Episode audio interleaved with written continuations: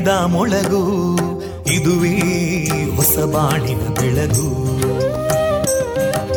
ಪಾಂಚಜನ್ಯದ ಮೊಳಗು ಇದುವೇ ಹೊಸ ಬಾಳಿನ ಬೆಳಗು. ಜನಮಾನಸವ ಅರಳಿಸುವಂತ ಅರಳಿಸುವಂತ ಜನಮಾನಸವ ಅರಳಿಸುವಂತ ವಿವೇಕವಾಣಿಯ ಮೊಳಗು. ಸುಖ ದುಃಖಗಳಿಗೆ ತಾಕೊರಳಾಗುವ ನಿಲಪ್ರೀತಿಯದಿ ಮೊಳಗು. ಇದುವೇ ಹೊಸ ಬಾಣಿನ ಬೆಳಗು. ಇದುವೇ ಪಾಂಚಜನ್ಯದ ಮೊಳಗು. ಇದುವೇ ಪಾಂಚಜನ್ಯದ ಮೊಳಗು. ವಿವೇಕಾನಂದ ವಿದ್ಯಾವರ್ಧಕ ಸಂಘ ಪ್ರವರ್ತಿತ ರೇಡಿಯೋ ಪಾಂಚಜನ್ಯ. ಇದು ಜೀವ ಜೀವದ ಸ್ವರ ಸಂಚಾರ. ತೊಂಬತ್ತು ಬಿಂದು ಎಂಟು ಸ್ವರ ತರಾಂಗಗಳಲ್ಲಿ ಈ ಹೊತ್ತಿನ ಪ್ರಸಾರ ಕಾರ್ಯಕ್ರಮವನ್ನು ಆರಂಭಿಸುತ್ತಿದ್ದೇವೆ. ಆತ್ಮೀಯ ಶ್ರೋತೃ ಬಾಂಧವರಿಗೆ ರೇಡಿಯೋ ಪಾಂಚಜನ್ಯ ಸಮುದಾಯ ಬಾನುಲಿ ಕೇಂದ್ರ ಬಳಗದ ಪರವಾಗಿ ನಾನು ತೇಜಸ್ವಿನಿ ಮಾಡುವ ಪ್ರೀತಿಪೂರ್ವಕ ನಮಸ್ಕಾರಗಳು. ವಂದೇ ಮಾತರಂ. ವಂದೇ ಮಾತರಂ. सुजलां सुफलां मलयज शीतलां सस्यश्यामलां मातरं वन्दे मातरम्। शुभ्रजोत्स्ना पुलकितयामिनीं पुल्लकुसुमिता ध्रुमदळशोभिनीं सुहासिनीं सुमधुरभाषिनीं सुखदां वरदां मातरं वन्दे मातरम् कोटि कोटि कण्ठा कलकलनिनादकराले कोटि कोटि भुजैदृता करकलवाले अबलां केनो मायेतो बले बहुबलधारिणीं नमामि तारिणीं रिपुदलवारिणी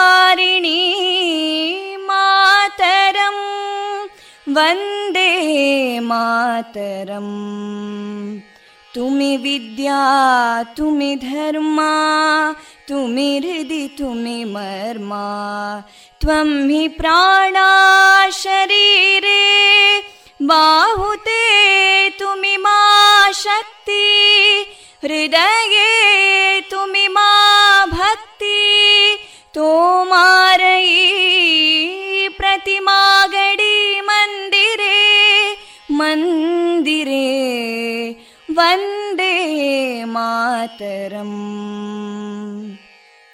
त्वं हि दुर्गा दशप्रहरणधारिणीं कमलां कमलदलविहारिणीं वाणीं विद्यादायिनीं नमामि त्वां नमामि कमलाम् अमलामतुलां सुजलां सुफलां मातरम् वन्दे मातरम् श्यामलां सरलां सुस्मितां भूषितां धरणीं भरणीं मातरम् वन्दे मातरम् वन्दे मातरम्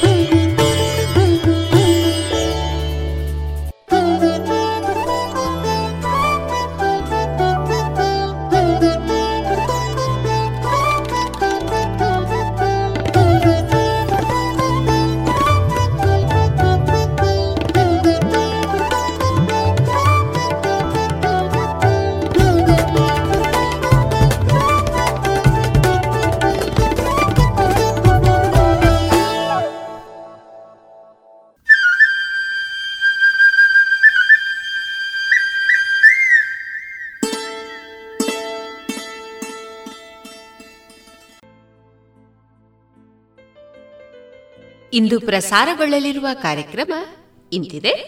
ಮೊದಲಿಗೆ ಭಕ್ತಿ ಗೀತೆಗಳು, ಮಾರುಕಟ್ಟೆ ಧಾರಣೆ, ವಿದ್ಯಾರ್ಥಿನಿ ಕಾವ್ಯಶ್ರೀ ಅವರಿಂದ ತುಳುನಾಡಿನ ಐಸಿರಿ, ಇದರ ಮಹತ್ವ. ದಾಂಪತ್ಯ ಪ್ರೀತಿ ಹರಿಸಿದ ಕವಿ ಕೆಎಸ್ ನರಸಿಂಹಸ್ವಾಮಿ ಅವರ ಕವನ ಸಂಕಲನದ ಕುರಿತು ಡಾಕ್ಟರ್ ಸುಭಾಷ್ ಪಟ್ಟಾಜೆ ಅವರಿಂದ ವಿಮರ್ಶೆ. ಜಾಣ ಸುದ್ದಿಯಲ್ಲಿ ತುಂತುರು ಸುದ್ದಿಗಳು. ಕೊನೆಯಲ್ಲಿ ಮಧುರ ಗಾನ ಪ್ರಸಾರವಾಗಲಿದೆ.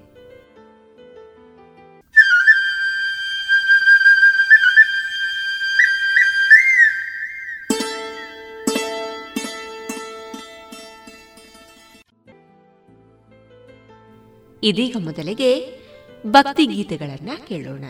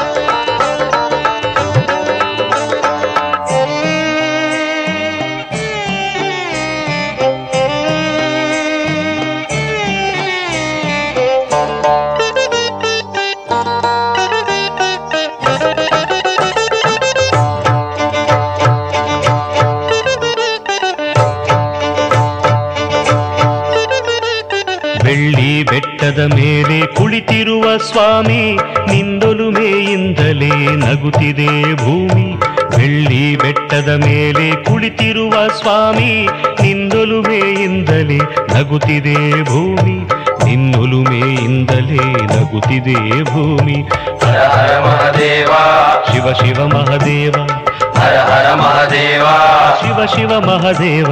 हर हर महादेव। शिव शिव महदेव। हर हर महदेवा। शिव शिव महदेव।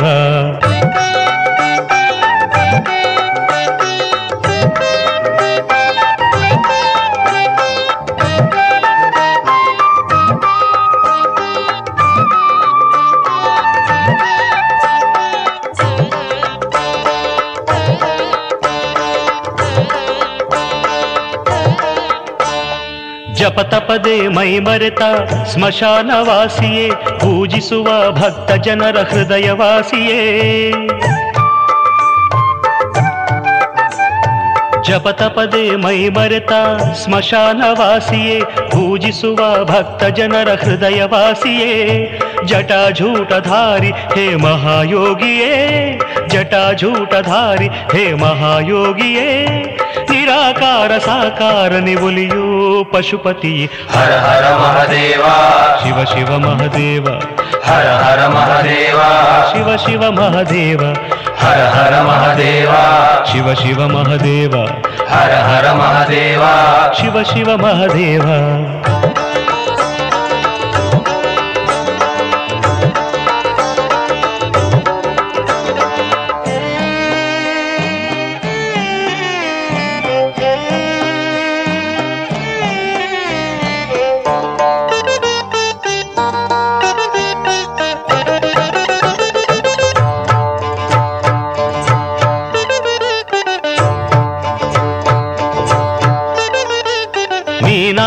ಕೈ ಹಿಡಿದ ಸೋಮಸುಂದರ ಕಾಮಾಕ್ಷಿಯ ಹೃದಯೇಶ್ವರ ಚಂದ್ರಶೇಖರ.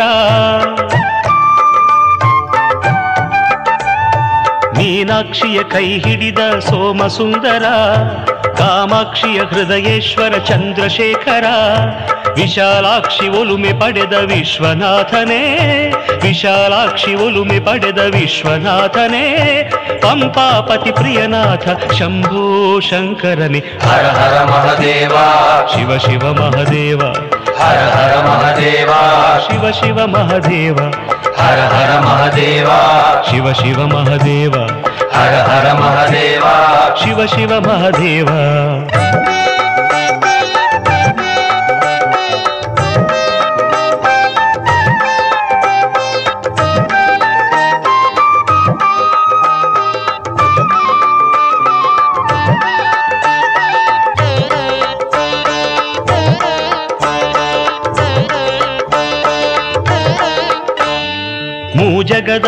ಆಧಾರನೆ ಮಾದೇಶ್ವರನೇ, ಭಕ್ತ ಪ್ರಿಯ ನೀನೆಂಬರು ಮುರುಡೇಶ್ವರನೇ. ಮೂಜಗದ ಆಧಾರನೆ ಮಾದೇಶ್ವರನೇ, ಭಕ್ತ ಪ್ರಿಯ ನೀನೆಂಬರು ಮುರುಡೇಶ್ವರನೇ. ಉಡುಪಿಯಲ್ಲಿ ನಿಂತವನೇ ಚಂದ್ರೇಶ್ವರನೇ, ಉಡುಪಿಯಲ್ಲಿ ನಿಂತವನೇ ಚಂದ್ರೇಶ್ವರನೇ. ಕೂಡಲಿಯಲಿ ಮೆರೆವವನೇ कुडला सङ्गमनि हर हर महदेव। शिव शिव महदेव। हर हर महादेव। शिव शिव महदेव। हर हर महादेव।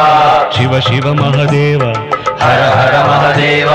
ಶಿವ ಶಿವ ಮಹಾದೇವ, ಬೆಳ್ಳಿ ಬೆಟ್ಟದ ಮೇಲೆ ಕುಳಿತಿರುವ ಸ್ವಾಮಿ ನಿನ್ನೊಲುಮೆಯಿಂದಲೇ ನಗುತ್ತಿದೆ ಭೂಮಿ. ಬೆಳ್ಳಿ ಬೆಟ್ಟದ ಮೇಲೆ ಕುಳಿತಿರುವ ಸ್ವಾಮಿ ನಿನ್ನೊಲುಮೆಯಿಂದಲೇ ನಗುತ್ತಿದೆ ಭೂಮಿ. ನಿನ್ನೊಲುಮೆಯಿಂದಲೇ ನಗುತ್ತಿದೆ ಭೂಮಿ. ಹರ ಹರ ಮಹದೇವ. ಶಿವ ಶಿವ ಮಹದೇವ. ಹರ ಹರ ಮಹದೇವ. ಶಿವ ಶಿವ ಮಹದೇವ. ಹರ ಹರ ಮಹದೇವ. ಶಿವ ಶಿವ ಮಹದೇವ. ಹರ ಹರ ಮಹದೇವ. ಶಿವ ಶಿವ ಮಹದೇವ. ಹರ ಹರ ಮಹದೇವ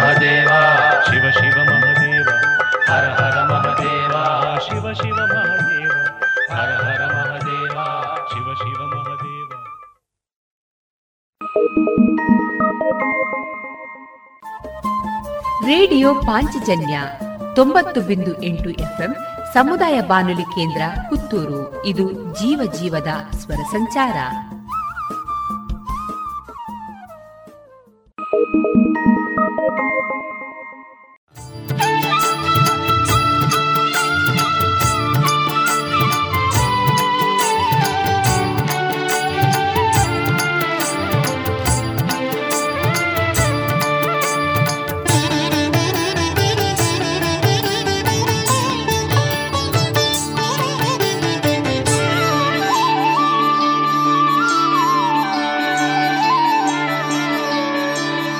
ಬೃಹದಾಕಾರದ ಶಿವನು, ಪದ್ಮಾಸನದಲ್ಲಿ ಕುಳಿತಿಹನು. ಬೃಹದಾಕಾರದ ಶಿವನು, ಪದ್ಮಾಸನದಲ್ಲಿ ಕುಳಿತಿಹನು. ಮೂಲ ಮೃಡನ ಜೊತೆಯಲ್ಲೇ ಮತ್ತೆ ಉದಯಿಸಿಹನು. ಮೂಲ ಮೃಡನ ಜೊತೆಯಲ್ಲೇ ಮತ್ತೆ ಉದಯಿಸಿಹನು. ಈ ವಿಶ್ವದಲ್ಲೇ ದೊಡ್ಡವ ಈ ಮೃಡ ಈಶ್ವರನಾಗಿಹನು. ಕಂದುಕಾದ್ರಿಯ ಶಿಖರದಲ್ಲಿ ಕಡಲು ಗಗನವು ಕಾಣುತ್ತಲೀ ಬೃಹದಾಕಾರದ ಶಿವನು ಪದ್ಮಾಸನದಲ್ಲಿ ಕುಳಿತಿಹನು.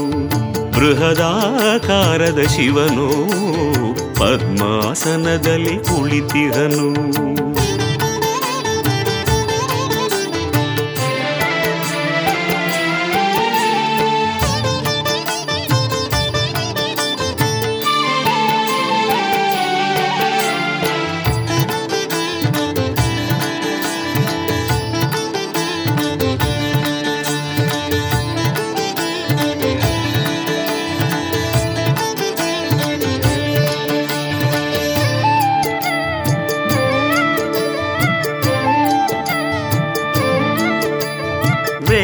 ಗೋಚರನಾಗಿ ಭಸ್ಮಲೇಪಿತನಾಗಿ, ತ್ರಿಶೂಲಧಾರಿಯಾಗಿ ಚರ್ಮಾಂಬರನಿವನಾಗಿ ಚಂದ್ರನ ಶಿರದೊಳು ಧರಿಸಿಹನಾಗಿ ರುದ್ರಾಕ್ಷಿ ಮಾಲಾಲಂಕೃತನಾಗಿ, ಚತುರ್ಭುಜಗಳಲ್ಲಿ ಶೋಭಿತನಾಗಿ, ಬೃಹದಾಕಾರದ ಶಿವನು, ಪದ್ಮಾಸನದಲ್ಲಿ ಕುಳಿತಿಹನು. ಬೃಹದಾಕಾರದ ಶಿವನು ಪದ್ಮಾಸನದಲ್ಲಿ ಕುಳಿತಿಹನು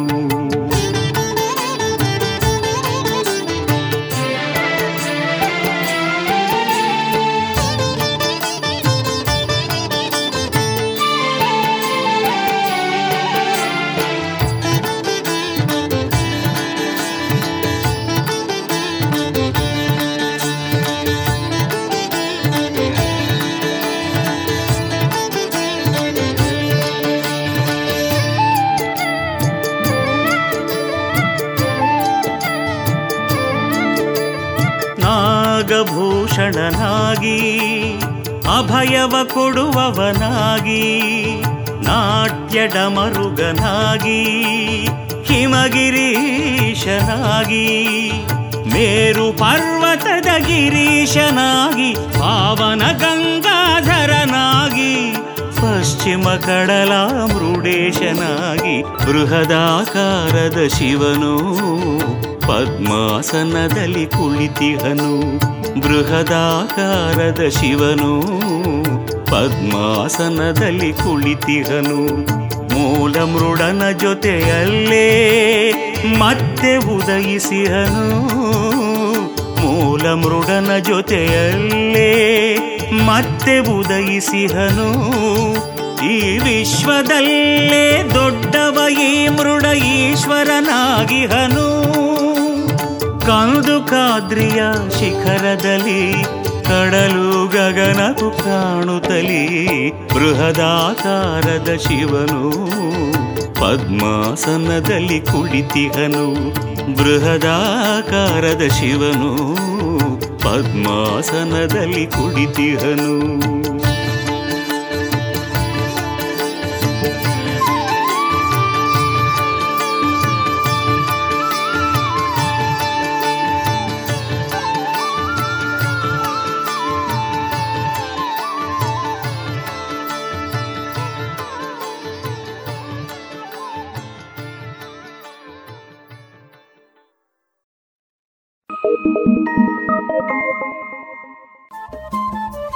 ರೇಡಿಯೋ ಪಾಂಚಜನ್ಯ ತೊಂಬತ್ತು ಬಿಂದು ಎಂಟು ಎಫ್ಎಂ ಸಮುದಾಯ ಬಾನುಲಿ ಕೇಂದ್ರ ಪುತ್ತೂರು. ಇದು ಜೀವ ಜೀವದ ಸ್ವರ ಸಂಚಾರ.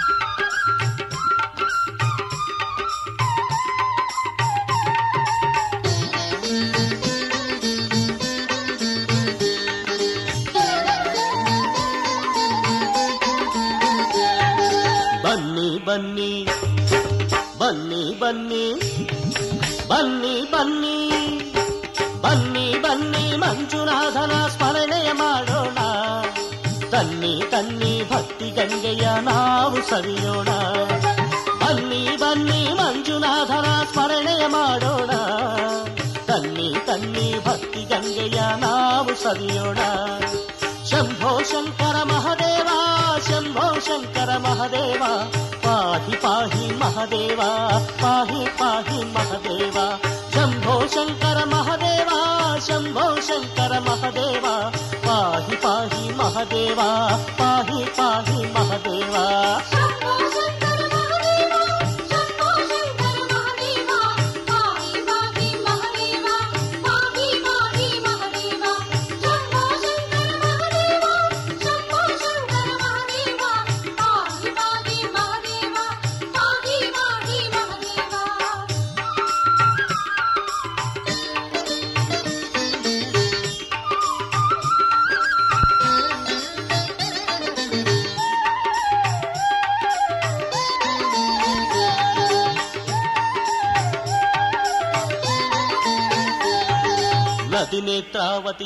ನಿಂದು ಮನದ ಮಲಿನತೆ ಕಳೆಸೋಣ.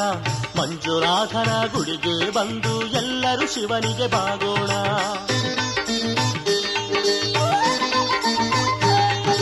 ನದಿ ನೇತ್ರಾವತಿ ಜಲದಲ್ಲಿ ನಿಂದು ಮನದ ಮಲಿನತೆ ಕಳೆಸೋಣ. ಮಂಜುನಾಥನ ಗುಡಿಗೆ ಬಂದು ಎಲ್ಲರೂ ಶಿವನಿಗೆ ಬಾಗೋಣ. ಶಂಭೋ ಶಂಕರ ಮಹದೇವ, ಶಂಭೋ ಶಂಕರ ಮಹದೇವ. पाहि पाहि महादेवा पाहि पाहि महादेवा।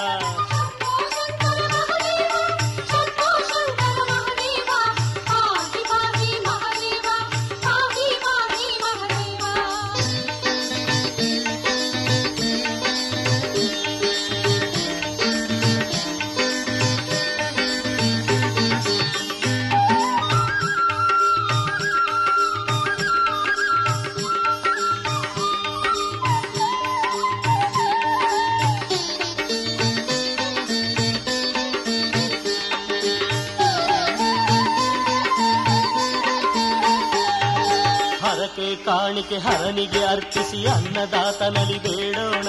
ಹೊಳೆವ ಹರನಲ್ಲಿ ವರವನ್ನು ಪಡೆದು ಹರುಷದ ಹೊನಲಲ್ಲಿ ತೇಲೋಣ.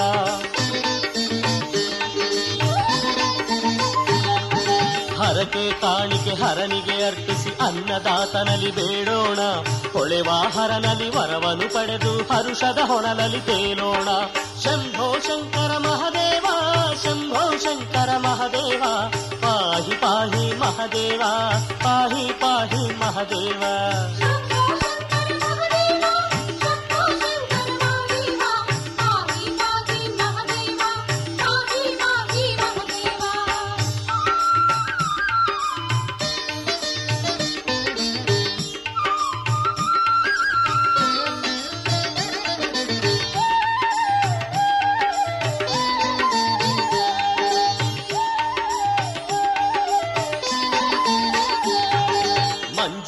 ಮಂಜುನಾಥನ ಅಮರ ಜ್ಞಾನದಿ ಮೂಜಗವನ್ನು ಮರೆಯೋಣ.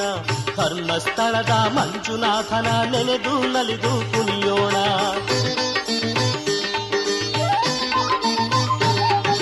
ಮಂಜುನಾಥನ ಅಮರ ಜ್ಞಾನದಿ ಮೂಜಗವನ್ನು ಮರೆಯೋಣ. ಧರ್ಮಸ್ಥಳದ ಮಂಜುನಾಥನ ನೆನೆದು ನಲಿದು ಕುಣಿಯೋಣ. ಬನ್ನಿ ಬನ್ನಿ ಮಂಜುನಾಥನ ಸ್ಮರಣೆ ಮಾಡೋಣ. ಕನ್ನಿ ತನ್ನಿ ಭಕ್ತಿ ಗಂಗೆಯ ನಾವು ಸವಿಯೋಣ. ಶಂಭೋ ಶಂಕರ ಮಹದೇವ, ಶಂಭೋ ಶಂಕರ ಮಹದೇವ, ಪಾಹಿ ಪಾಹಿ ಮಹದೇವ, ಪಾಹಿ ಪಾಹಿ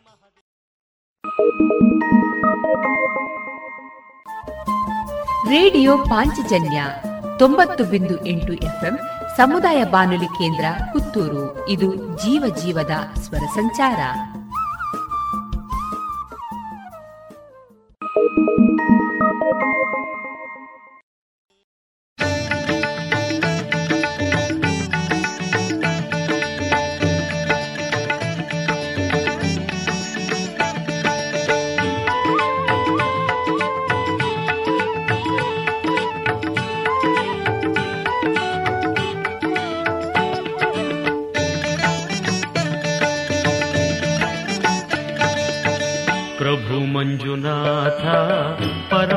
ಪರಮ ಪುಣ್ಯ ಚರಿತ ಪ್ರಭು ಮಂಜುನಾಥ ಪರಮ ಪುಣ್ಯ ಚರಿತ ಪ್ರಭುವೆ ನಿನ್ನ ನಾಮ ನೆನವೆ ಅನವರತ ಪ್ರಭುವೆ ನಿನ್ನ ನಾಮ ನೆನವೆ ಅನವರತ ಪ್ರಭು ಮಂಜುನಾಥ ಪರಮ ಪುಣ್ಯ ಚರಿತ ಪ್ರಭು ಮಂಜುನಾಥ ಪರಮ ಪುಣ್ಯ ಚರಿತ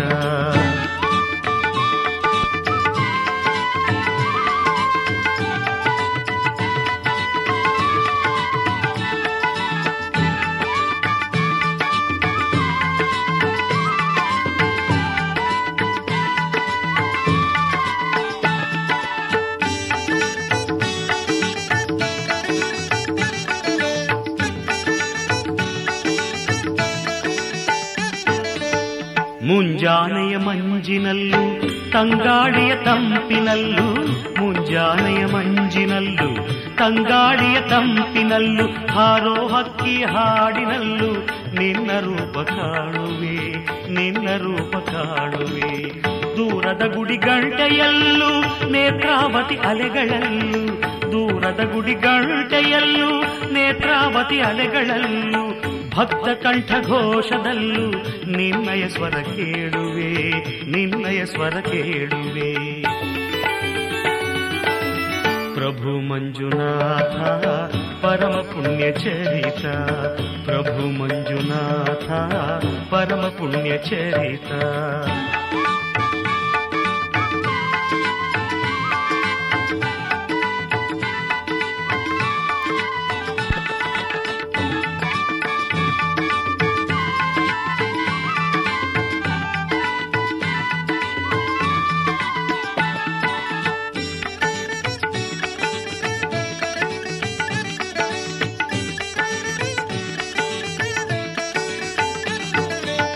ಬೇಡಿ ಬರುವ ಭಕ್ತ ಜನರ, ಮನದಲ್ಲಿರುವ ಭ್ರಾಂತಿರುಳ ಬೇಡಿ ಬರುವ ಭಕ್ತ ಜನರ, ಮನದಲ್ಲಿರುವ ಭ್ರಾಂತಿರುಳ ಒಲವಿನಿಂದ ನೀಗಿ ನೀನು ದಾರಿದೀಪವಾಗುವೆ ದಾರಿದೀಪವಾಗುವೆ ಬಾಳ ಹಾದಿಯಲ್ಲಿರುವ ಕಲ್ಲು ಮುಳ್ಳು ಎಲ್ಲ ನೀಗಿ, ಬಾಳ ಹಾದಿಯಲ್ಲಿರುವ ಕಲ್ಲು ಮುಳ್ಳು ಎಲ್ಲ ನೀಗಿ ಸಂತೋಷದ ಹೂವ ಹಾಸಿ ದಾರಿ ಹಸನು ಮಾಡುವೆ ದಾರಿ ಹಸನು ಮಾಡುವೆ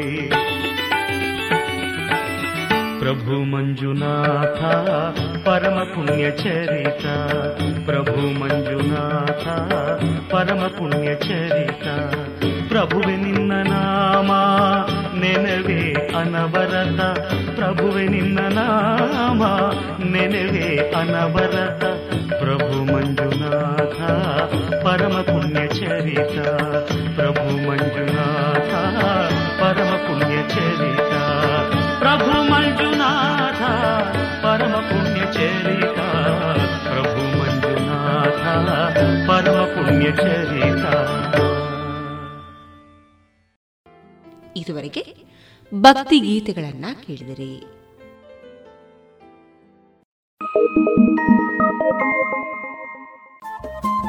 ರೇಡಿಯೋ ಪಾಂಚಜನ್ಯ ತೊಂಬತ್ತು ಬಿಂದು ಎಂಟು ಎಫ್ಎಂ ಸಮುದಾಯ ಬಾನುಲಿ ಕೇಂದ್ರ ಪುತ್ತೂರು. ಇದು ಜೀವ ಜೀವದ ಸ್ವರ ಸಂಚಾರ.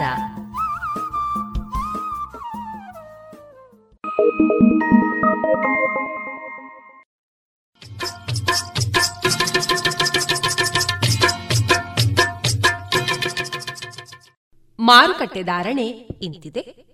ಹೊಸ ಅಡಿಕೆ ನಾಲ್ಕುನೂರ ಹತ್ತರಿಂದ ನಾಲ್ಕುನೂರ ಅರವತ್ತ ಐದು ಹಳೆ ಅಡಿಕೆ ನಾಲ್ಕುನೂರ ಎಂಬತ್ತ ಐದರಿಂದ ಐನೂರ ಐದು ಡಬಲ್ ಚೋಲ್ ನಾಲ್ಕುನೂರ ಎಂಬತ್ತ ಐದರಿಂದ ಐನೂರ ಐದು ಪಟೋರ ಇನ್ನೂರ ಎಂಬತ್ತರಿಂದ ಮುನ್ನೂರ ಎಂಬತ್ತು ಉಳ್ಳಿಗಡ್ಡೆ ನೂರ ಇಪ್ಪತ್ತ ಐದರಿಂದ ಇನ್ನೂರ ತೊಂಬತ್ತು ಕರಿಗೋಟು ಇನ್ನೂರ ಇಪ್ಪತ್ತರಿಂದ ಮುನ್ನೂರು, ಕಾಳುಮೆಣಸು ಮುನ್ನೂರ ಐವತ್ತರಿಂದ ನಾಲ್ಕುನೂರ ಐದು ಒಣಕೊಕ್ಕೋ ನೂರ ನಲವತ್ತರಿಂದ ನೂರ ಎಂಬತ್ತ ಮೂರು ಹಸಿಕೊಕ್ಕೋ ಮೂವತ್ತ ಐದರಿಂದ ನಲವತ್ತ ಐದು ರಬ್ಬರ್ ಧಾರಣೆ ಗ್ರೇಡ್ ನೂರ ಎಪ್ಪತ್ತ ಏಳು ರೂಪಾಯಿ ಐವತ್ತು ಪೈಸೆ, ಲಾಟ್ ನೂರ ಅರವತ್ತ ಎಂಟು ರೂಪಾಯಿ, ಸ್ಕ್ರ್ಯಾಪ್ ನೂರ ಏಳರಿಂದ ನೂರ ಹದಿನೈದು ರೂಪಾಯಿ.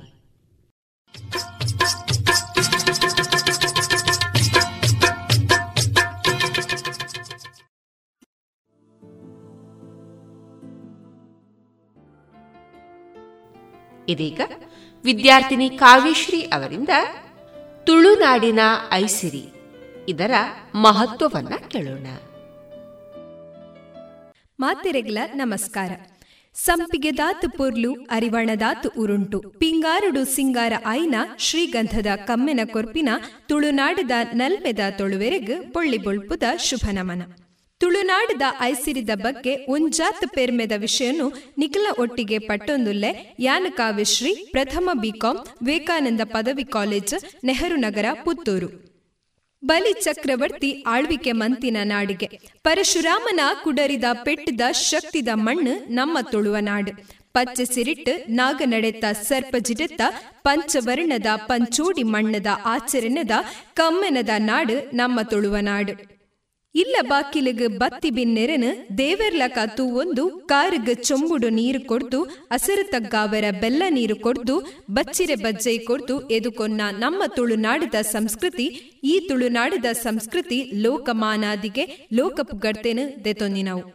ಇಲ್ಲ ಬಾಕಿಲಿಗ್ ಬತ್ತಿ ಬಿನ್ನೆರೆನು ದೇವೆರ್ಲಕ ಒಂದು ಕಾರ್ಗ್ ಚೊಂಬುಡು ನೀರು ಕೊಡ್ದು ಅಸರು ತಗ್ಗಾವರ ಬೆಲ್ಲ ನೀರು ಕೊಡ್ದು, ಬಚ್ಚಿರೆ ಬಜ್ಜೆ ಕೊಡ್ದು ಎದುಕೊನ್ನ ನಮ್ಮ ತುಳುನಾಡದ ಸಂಸ್ಕೃತಿ ಲೋಕಮಾನಾದಿಗೆನ ಲೋಕ ಪುಗಡ್ತೆನ್ ದೆತೊಂದಿನವು. ಬಡಕ್ಕಾಯಿ ಬಾರ್ಕುರ್ದ ಆ ಕಡೆಡ್ದು, ತೆಂಕಾಯಿ ಚಂದ್ರಗಿರಿ ಬುಡೆಮುಟ್ಟ, ಮೂಡಾಯಿ ಘಟ್ಟದ ಗರೋರ್ದು ಪಡ್ಡಾಯಿ ಕಡಲ ಬರಿಮುಟ್ಟ, ಪಸರದನ ತುಳುವಪ್ಪೆನ ನಾಡು. ಈ ತುಳುವಪ್ಪೆನ ನಾಡದ ಪೊರ್ಲ ಪೊಲಿಗೆನು, ಬುಡ್ಪಾದ ತೂಂಡ, ಕರ್ಲ್ ಕಟ್ಟದ ಉರ್ಲ ಕತೆನು ಅವು ಇಂಚ ತೆರಿಪಾವುನು. ಸುದೆ ಬರಿತ ಕಲ್ಲದ ಮಾಯದ ಅಜನೆದ ಲೆಪ್ಪು ಕಾಡಗುಡ್ಡದ ಮರಟು ಸತ್ಯೊಲೆ ಗಾಳಿದ ಅಜನದ ನೆಗಪು. ನ್ಯಾಯದ ಸಾದಿಡು ತರೆ ಬಗ್ಗಾದ ನೀಟಪ್ಪ ಅಡ್ಡ ಬೂರುಂಡ ಯಾವು. ಒಪ್ಪ ಪತ್ತಿ ಕೈಕ್ ಬೆಪ್ಪು ಕೊರ್ಪಿ, ಕಲ್ಲುಟ್ಟಿ, ಪಂಜುರ್ಲಿ, ಗುಳಿಗ, ಮಂತ್ರದೇವತೆ, ಕೊರಗಜ್ಜ, ಕಲ್ಕುಡ, ರಾಹುಗುಳಿಗ, ಕೋರ್ದಪ್ಪು, ಪಂಜುರ್ಲಿ, ಕೊರತಿ ಪಂಪಿನ ಸತ್ಯುಲು, ಮೂಜಿ ಮುಕ್ಕಾಲುಗಳಿಗೆ ಗಗ್ಗರ ಸೇವೆಡು ಕಟ್ಟಿ ಮೊಡು ಒಂಜಾದ್, ಭಕ್ತಿಡು ಒಪ್ಪಾಯಿನ ಸೇವೆಗ್, ಒಂಜಿ ಇರೆಗಂಧೊಡು ಕೆಂಡದ ಬರ್ಸುಗ್ಲ, ಕರ್ಬದ ಕೊಡೆಯಾದು ಉಂತುದು ಈ ಮಣ್ಣ ಮಹಿಮೆನ ಬಾನದೆತ್ತರಗ ಪಾರಾವುನುಂಡು. ರಾವು ರಾವ್ ಕೊರ್ಂಗು ರಾಯರೆನೇಕೇನು ಜಲೆ. ಕಂಡನಿ ಇಲ್ಲಡೆ ಬಲದೆ ಕೊರ್ಂಗು ಬರಿಯರೆನೇಕೇನು ಜಲೆ. ಪಟ್ಟೆ ಪಿತಾಂಬರ ತುತ್ತದ ನಿಕ್ ಗಜದಿಕ್ ಮುಂದಲೆ ದೀಪಾವೆ ಪನ್ಪಿನ ಜನಪದದ ಪದ್ಯೊಲೆನ್ ಜನೋರ್ದು ಜನಕುಲೆ ಬಾಯಿಡ್ದು ಪಗರೊಂದು ಬತ್ತಿ ಜನಪದದ ಪಾರ್ದಾನದ ಬೊಳ್ಕಿರಿನ ತೆಕ್ಕಂದಿ ತುಡರದ ಲೆಕ್ಕ ದಂಗಾದ್, ತುಳುವ ಮನ್ನದ ಪರತಿರಿನ, ಲೋಕೋರ್ಮೆ ಪುಗರುಲೆಕ ಮಂತಿನಕಲು, ನಮ್ಮ ಪೆರಿಯಕಲು. ತುಳುವೆರ್ನ ಜಾಲಡು ಗೊಬ್ಬುನ ಗೊಬ್ಬುದ ಕಡೆಕ್, ಕಣ್ಣ ದಿಕ್ಕಿ ಪಾರಾಂಡ, ತಾಸ್ದ ಪೆಟ್ಟಗ್ ಮೈ ನಿಲಿಕೆ, ರೆಂಬೋ ರೆಂಕಿದ ನಲಿಪುನ ನಲಿಕೆಡು, ಮಲ್ತಿ ಕಸರತ್ತಡು ತೂಪಿ ಕಣ್ಣಲೆಗ್, ಇರ್ಮೆನೆ ದಿಂಜಾಪುನ ತಾಕತ್ ಇಪ್ಪಿನವು ನಮ್ಮ ತುಳುವೆರ್ನ ಪಿಳಿ ನಲಿಕೆಗ್. ತುಳುವ ಮನ್ನದ ಕೆಸರ ಕಮ್ಮೆನನು ಲೋಕೋರ್ಮೆ ಪಸರದು, ಜನಪದ ಪುದತ ಪರತಿರಿನ ಒರಿತೊಂದು ಬರ್ಪಿನ ಒಂಜಿ ಜನಪದದ ಕೊಂಡಿಯಾದ ಕಂಬುಳ ನನ್ನ ದುಂಬುಲ ಪಂದ ದುಂಬರಿಯುನ ಕಂಬುಳ. ಇಂಚನೆ ಕಬಡ್ಡಿ ಚೆನ್ನಮನೆ, ಉಪ್ಪುಮುಡಿ, ಕುಸ್ತಿ, ಕುಟ್ಟಿಮನೆ, ಕೋರ್ದಾಟ, ಇಂಚ ಪನ್ನೊಂದು ಪೋಯಿನಾತ್ ಉಂಡಾ ಒಂದು ಬರ್ಪುನು ತುಳುವೇರ್ನ ಗೊಬ್ಬುಲು. ಏತ್ ಪೊರ್ಲುದ ಭಾಷೆ ನಮ್ಮ ತುಲು. ಸಾರ ಎಸಲದ ತಾಮರೆ. ಪಂಡಿ ಬಾಯಿಟ್ ಕೇಂಡಿ ಕೆಬಿಟ್ ಉರ್ಕೊಂಡು ಅಮೃತದ ನುರೆ ನುರೆ. ಪನ್ಪಿನ ಕೈಯಾರದ ಕವಿಕುಲು ಬರೆತಿನ ಸಾಲದ ಪೊರ್ಲುಡು ನಮ್ಮ ಬಾಸಿದ ಐಸಿರಿ ಏಪಲ ಕೆಬಿಜತ್ ಪೋವಂದಿಲಕ ಮನ್ಪಾವುಂಡು. ಪಚ್ಚೆ ತುತ್ತೈತದ ಸಿರಿ ಸಿಂಗಾರುಡು ಜನಪದ ಸಂಸ್ಕೃತಿ ಬೊಳ್ಳೆಯ್ದ ಬೊಲ್ಕನದಂಚನೆ ಮಿನುಕುನ ನಾಡು ಈ ತೊಳುವಪ್ಪೆನ ಗೂಡು. ಚೆಂಡೆ ಮದ್ದಲೆದ ಗತ್ ಗಮ್ಮತ್, ಜಗ್ಗತಾಳದ ಇಂಪು, ಭಾಗವತಿಗೆದ ಕಂಪು, ದಿಗಿನೆದ ರಂಪು, ಮೋನೆದ ಬಣ್ಣದ ಪಾತ್ರಲೆಗೂ ಪಾತೆರದ ಬಿಡ್ಸಾತಿಗಿಡ್ ನೆಗೆತು ತೋಚಿನ ಕಲೆ ಅವು ಯಕ್ಷಗಾನ. ಮಣ್ಣನ ಭೂಮಿನ ರಕ್ಷಣೆ ಮಲ್ಪುನಾಯೇ ನಾಗೆ. ಕಂಚಿದ ಕೋಟೆಗ್ ಗರ್ಭದ ಕೊಡೆಯಾದ ನಂಬಿ ಭಕ್ತರಿಗ್ ನಂದನದ ಬಿತ್ತಲ್ ದಲಕ ಕಾಪುದೀದ್ ಕಾತೊಂದು ಬೈದಿನ ನಾಗೆಲನ ಕಲಾತ್ಮಕ ನಾಟ್ಯ ರಚನೆ ನಾಗಮಂಡಲ. ಈ ನಾಗಮಂಡಲಡು ಬ್ರಹ್ಮಯಕ್ಷಿ, ನಾಗಯಕ್ಷಿ, ತ್ರಿಶೂಲ, ಗಣಪತಿ, ನಾಗ, ಪನ್ಪಿನ ಮಂಡಲ ತುಯ್ಯರತಿಕ್ಕುನು ರಂಗ್ ಮೋನೆಡ್ ಮಿನುಕದ್ ಬಾಸಿದ ಚಮತ್ಕಾರಡ್ ಜೀವಕಲೆ ಪುಟ್ಟಾಯಿ ನಾಟಕದ ಕೂಟ ಚೀಟಿಕೆ ಪೊತ್ತಾಯಿನ ನೆಲ ಅವು ತುಳುವಪ್ಪೆನವು.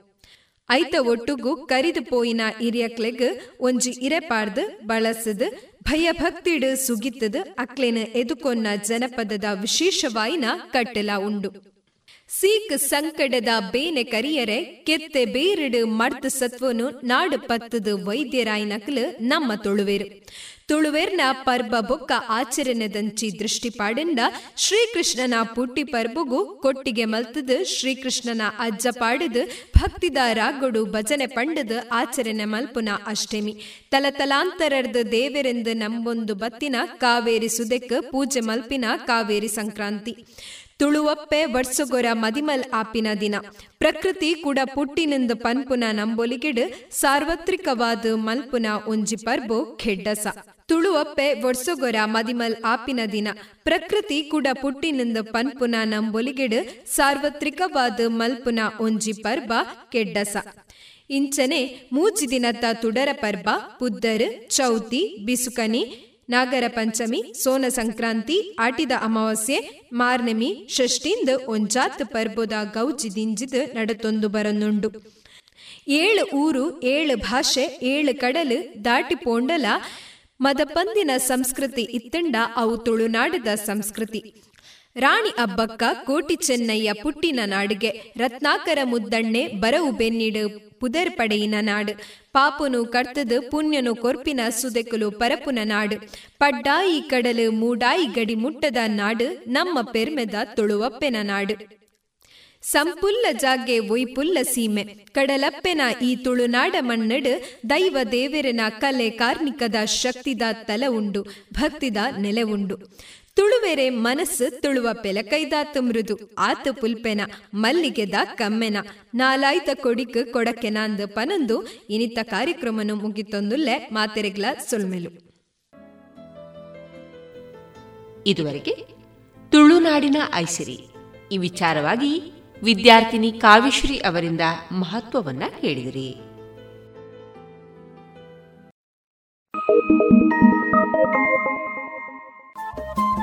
ರೇಡಿಯೋ ಪಾಂಚಜನ್ಯ ತೊಂಬತ್ತು ಬಿಂದು ಎಂಟು ಎಫ್ಎಂ ಸಮುದಾಯ ಬಾನುಲಿ ಕೇಂದ್ರ ಪುತ್ತೂರು. ಇದು ಜೀವ ಜೀವದ ಸ್ವರ ಸಂಚಾರ.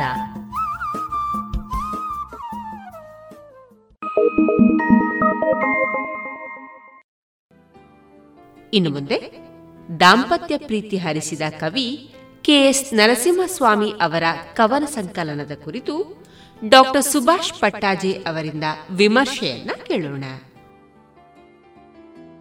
ದಾಂಪತ್ಯ ಪ್ರೀತಿಯನ್ನು ಹರಿಸಿದ ಕವಿ. ನಕ್ಷತ್ರ ಲೋಕ ಕನಸಾಗಿ ಹೊಳೆದು ಕೈಬೀಸಿ ಕರೆಯುತ್ತಿಹುದೋ ಗುರಿಯಿರದ ಪಯಣ ಕೊನೆಯಿರದ ದಾರಿ ನಾ ಪಡೆವ ಭಾಗ್ಯವೆಂದು. ಹೆಜ್ಜೆ ನೊಂದರು ಎಲ್ಲಿ ಹರುಷ ಬೆನ್ನಟ್ಟಿ ನಡೆಸುತ್ತಿಹುದೋ, ಹೋಗಬೇಕು ನಾನಲ್ಲಿಗೆ. ನಿಡುಗಾಲ, ಬದುಕಿ ಬಾಳಿ, ಜೀವಮಾನದ ತುಂಬ, ಹೂ ಹಣ್ಣುಗಳನ್ನು ಬಿಟ್ಟ ಮರವೊಂದು, ಬೇರು ಕೊಂಬೆಗಳನ್ನೆಲ್ಲ ಒಣಗಿಸಿಕೊಂಡು, ಕಾಲವಶಕ್ಕೆ ಹೋಗಲು ಸಿದ್ಧವಾಗಿರುವಂತೆ ಎರಡು ಸಾವಿರದ ಮೂರನೇ ಇಸವಿಯವರೆಗೆ ಕೆ. ಎಸ್. ನರಸಿಂಹಸ್ವಾಮಿಯವರು ನಮ್ಮೊಡನೆ ಇದ್ದರು. ಕೊನೆ ತನಕ ಆ ಮುಪ್ಪಿನ ಮರ, ಅದರಲ್ಲಿ ಹೊಸ ಚಿಗುರು, ಹೂವು, ಕೊಂಬೆಯ, ಕೊನೆಯ ಮೂಲೆಯಲ್ಲಿ ತೊನೆದಾಡುತ್ತಲೇ ಇತ್ತು. ಇದಕ್ಕೆ ಸಾಕ್ಷಿ ಇವರ ಕೊನೆಯ ಸಂಕಲನದ ಕವನಗಳು. ದೀಪಸಾಲಿನ ನಡುವೆ ಎಂಬ ಸಂಕಲನ ಅವರ ಕೊನೆಯ ಕೃತಿ ಎಂದು ಹೇಳಲಾಗಿದೆ. ಕನ್ನಡದಲ್ಲಿ ತಮ್ಮ ಕೊನೆತನಕವು ಬರೆದ ಲೇಖಕರು ಬಹಳ ಇಲ್ಲ. ಕವಿಯ ಹೆಸರಿನಲ್ಲಿ ಸಿಂಹದ ಹೆಸರಿದ್ದರೂ ಅವರು ಸೃಷ್ಟಿ ಮಾಡಿದ್ದೆಲ್ಲವೂ ಹೂವಿನ ಪರಿಭಾಷೆಯ ಕೋಮಲ ಲೋಕಗಳು. ಪುಷ್ಪರಗಳೇ ಬರೆದ ಹರಿಹರನನ್ನು ಬಿಟ್ಟರೆ ಕನ್ನಡದಲ್ಲಿ ಹೂಗಳ ಮೇಲೆ ಇಷ್ಟೊಂದು ಆಕರ್ಷಿತನಾದ ಕವಿ ಮತ್ತೊಬ್ಬ, ಮತ್ತೊಬ್ಬನಿಲ್ಲ. ಹೂಗಳನ್ನು ಉಪಮೆ ರೂಪಕಗಳಾಗಿ ಮಾತ್ರವಲ್ಲ, ಪರ್ಯಾಯ ಭಾಷೆಯಂತೆ ಕವಿ ಬಳಸಿದ್ದಾರೆ. ಇಲ್ಲಿನ ಹೂವು ಗಿಡದೊಳಗೆ ಇರುವುದಲ್ಲ, ಮನುಷ್ಯರ ನಿತ್ಯ ಬದುಕಿಗೆ ಬಂದು ಬಳಕೆಯಾಗುತ್ತಿರುವ ಹೂವು. ಆದ್ದರಿಂದಲೇ ಅದು ಮಾನವ ಬದುಕಿನ ಕಷ್ಟ ಸುಖಗಳಲ್ಲಿರುವ ಗುಣ ಸ್ವಭಾವಗಳನ್ನು ಬಣ್ಣಿಸುವ ಭಾಷೆಯಾಗುತ್ತದೆ. ಕೋಪವನ್ನು ಕವಿ ಹಿಂಡಬಾರದು ದುಂಡು ಮಲ್ಲಿಗೆಯ ದಂಡೆಯನು ಎಂಬ ಚಿತ್ರದ ಮೂಲಕ ಹೇಳುತ್ತಾರೆ. ಹಾಗೆಯೇ ಚಿಂತೆ ಬಿಡಿ ಹೂವ ಮುಡಿದಂತೆ ಕಾಣಿಸುತ್ತದೆ. ಸಂತೋಷ ಹೂವಿಗೂ ಜೀವ ಬಂದಂತೆ. ನೆನಪು ನಿನ್ನ ನೆನೆವೆನು ಸುತ್ತ ಹೂವ ಚೆಲ್ಲಿ. ಮಾತು ಮೆಲ್ಲಗೆ ಮಲ್ಲಿಗೆ ಎಂದವರು. ನಡೆದಾಟ. ಹೆಜ್ಜೆ ಹೆಜ್ಜೆಗೆ ಒಂದು ಮಲ್ಲಿಗೆ. ವರ್ತನೆ, ಹೂವನೆಸೆದು ನಡೆದಳವಳು. ಸಿರಿವಂತಿಕೆ, ಹೂವಿಗೆ ಬಡತನವಿಲ್ಲ. ಸಿಂಗಾರ, ಮುಡಿಯ ತುಂಬ ಹೂವು ಹೆಡೆ. ಹಾಗೆ ಮಾನವನ ಪ್ರತಿಯೊಂದು ಚರಿಯೆಯಲ್ಲಿಯೂ, ಗುಣನಡತೆಯಲ್ಲಿಯೂ ಹೂವು. ಒಂದಲ್ಲ, ಎರಡಲ್ಲ, ನೂರಾರು ಹೆಕ್ಕಬಹುದು. ನರಸಿಂಹಸ್ವಾಮಿಯವರ ಕವಿತೆಗಳಲ್ಲಿ ಹೂ ಇಟ್ಟುಕೊಂಡು ಹುಟ್ಟಿರುವ ಹೊಸ ಶಬ್ದಕೋಶವನ್ನೇ ಸಿದ್ಧಪಡಿಸಬಹುದು. ಇಲ್ಲಿನ ಬದುಕಿನ ಚೆಲುವು, ಪ್ರೇಮ, ವಿರಹ, ಮಿಲನ, ಕೋಪ, ಕಾಯುವಿಕೆ, ದುಗುಡ, ದುಮ್ಮಾನ ಎಲ್ಲವನ್ನು ಬಣ್ಣಿಸಲು ಹೂವೇ ಬರುತ್ತದೆ. ಅದರಲ್ಲಿಯೂ ಮಲ್ಲಿಗೆ ಅವರ ಕಾವ್ಯದ ಮುಖ್ಯ ಪಾತ್ರವಾಗುತ್ತದೆ. ಇವರನ್ನು ಮಲ್ಲಿಗೆಯ ಕವಿ ಎಂದು, ಅವರ ಸಮಗ್ರ ಸಂಕಲನಕ್ಕೆ ಮಲ್ಲಿಗೆಯ ಮಾಲೆ ಎಂದು ಕರೆದದರಲ್ಲಿ ಯಾವ ಉತ್ಪ್ರೇಕ್ಷೆ ಇಲ್ಲ ಕಾವ್ಯದ ಪರಿಭಾಷೆಯಾಗಿ ಹೂವನ್ನು ಬಳಸುವುದರಿಂದ ಇಲ್ಲಿನ ಕವಿತಾ ಜಗತ್ತು ಸಹಜವಾಗಿಯೇ ಕೋಮಲಗೊಂಡಿದೆ. ಕೆ. ಎಸ್. ನರಸಿಂಹಸ್ವಾಮಿ ಅವರ ಕಾವ್ಯದ ಈ ವಿಶೇಷತೆಯಂತೆ ಮಿತಿಯೂ ಇದೇ ಆಗಿದೆ. ಸಾವಿರದ ಒಂಬೈನೂರ ನಲವತ್ತೆರಡರಲ್ಲಿ ಬಿಡುಗಡೆಗೊಂಡ ಮೈಸೂರು ಮಲ್ಲಿಗೆ ಸಂಕಲನಕ್ಕೆ ಸಿಕ್ಕ ಪ್ರಚಂಡ ಯಶಸ್ಸು ಅವರಿಗೊಂದು ಕಾವ್ಯಮಾರ್ಗವನ್ನು ಹಿಡಿಯಲು ಕಾರಣವಾಗಿ ತಾನೇ ಬಂಧನವೂ ಆಗಿಬಿಟ್ಟಿತು ರಮ್ಯಲೋಕಗಳನ್ನು ಕಟ್ಟಿಕೊಡುವುದು ಒಂದು ಗೀಳಾಗಿ ಕಾವ್ಯ ಒಳಗೊಳ್ಳುವ ವಸ್ತು ಜಗತ್ತು ಕಿರಿದಾಗ ತೊಡಗಿ ಪುನರುಕ್ತಗೊಳ್ಳತೊಡಗಿತು. ವೈವಿಧ್ಯವನ್ನು ಕಸಿತು, ಕಸಿದು ಏಕತಾನತೆಗೆ ದೂಡತೊಡಗಿತು. ಆಗ ಸಹಕವಿ ಗೋಪಾಲಕೃಷ್ಣ ಅಡಿಗರು ಕೆ ಎಸ್ ನರಸಿಂಹಸ್ವಾಮಿಯವರ ರಮ್ಯಲೋಕ ಕಟ್ಟುವ ಈ ಗೀಳನ್ನು ಕಟುವಾಗಿ ವಿಮರ್ಶಿಸಿ ಪುಷ್ಪಕವಿಗೆ ಪರಾಕು ಎಂಬ ಕವನವನ್ನು ಬರೆದರು. ಅದರಲ್ಲಿ ಕೆ ಎಸ್ ನರಸಿಂಹಸ್ವಾಮಿಯವರನ್ನು ಪುಷ್ಪಕವಿ ಎಂದು, ನನ್ನ ಕೋಮಲತೆಗೆ ಗಣ್ಣ, ತಾನೇ ಬಂದಿ ಎಲ್ಲವನ್ನು ಹೂವಾಗಿ ಕರುವಿಡುವ ರೂವಾರಿ ಎಂದು ವ್ಯಂಗ್ಯ ಮಾಡಿದರು. ಕಾವ್ಯ ವಿಧಾನದ ಬಗ್ಗೆ ಭಿನ್ನಮತ ವ್ಯಕ್ತಪಡಿಸುವಲ್ಲಿ ಇರಬೇಕಾದ ಸೌಜನ್ಯದ ಗೆರೆದಾಟುವಷ್ಟು ಕಟುವಾಗಿತ್ತು ಅಡಿಗರ ವಿಮರ್ಶೆ. ಆದರೆ ತಾತ್ವಿಕ ವಿರೋಧದ ಹಿಂದೆ ಬರೇ ರಮ್ಯಲೋಕಗಳನ್ನು ಕಟ್ಟಿಕೊಡುವ ಕಾವ್ಯ ನಿಜ ಜೀವನದ ವಾಸ್ತವಗಳಿಂದ ದೂರ ಕರೆದೊಯ್ಯುತ್ತದೆ. ಲೋಕದ ವೈರುಧ್ಯಗಳಿಗೆ ಬೆನ್ನು ಕೊಡುತ್ತದೆ. ಕೃತಕತೆಗೆ, ಅಪ್ರಮಾಣಿಕತೆಗೆ ಕರೆದೊಯ್ಯುತ್ತದೆ ಎಂಬ ಆತಂಕವಿತ್ತು, ಅದು ನಿಜವೂ ಆಗಿತ್ತು.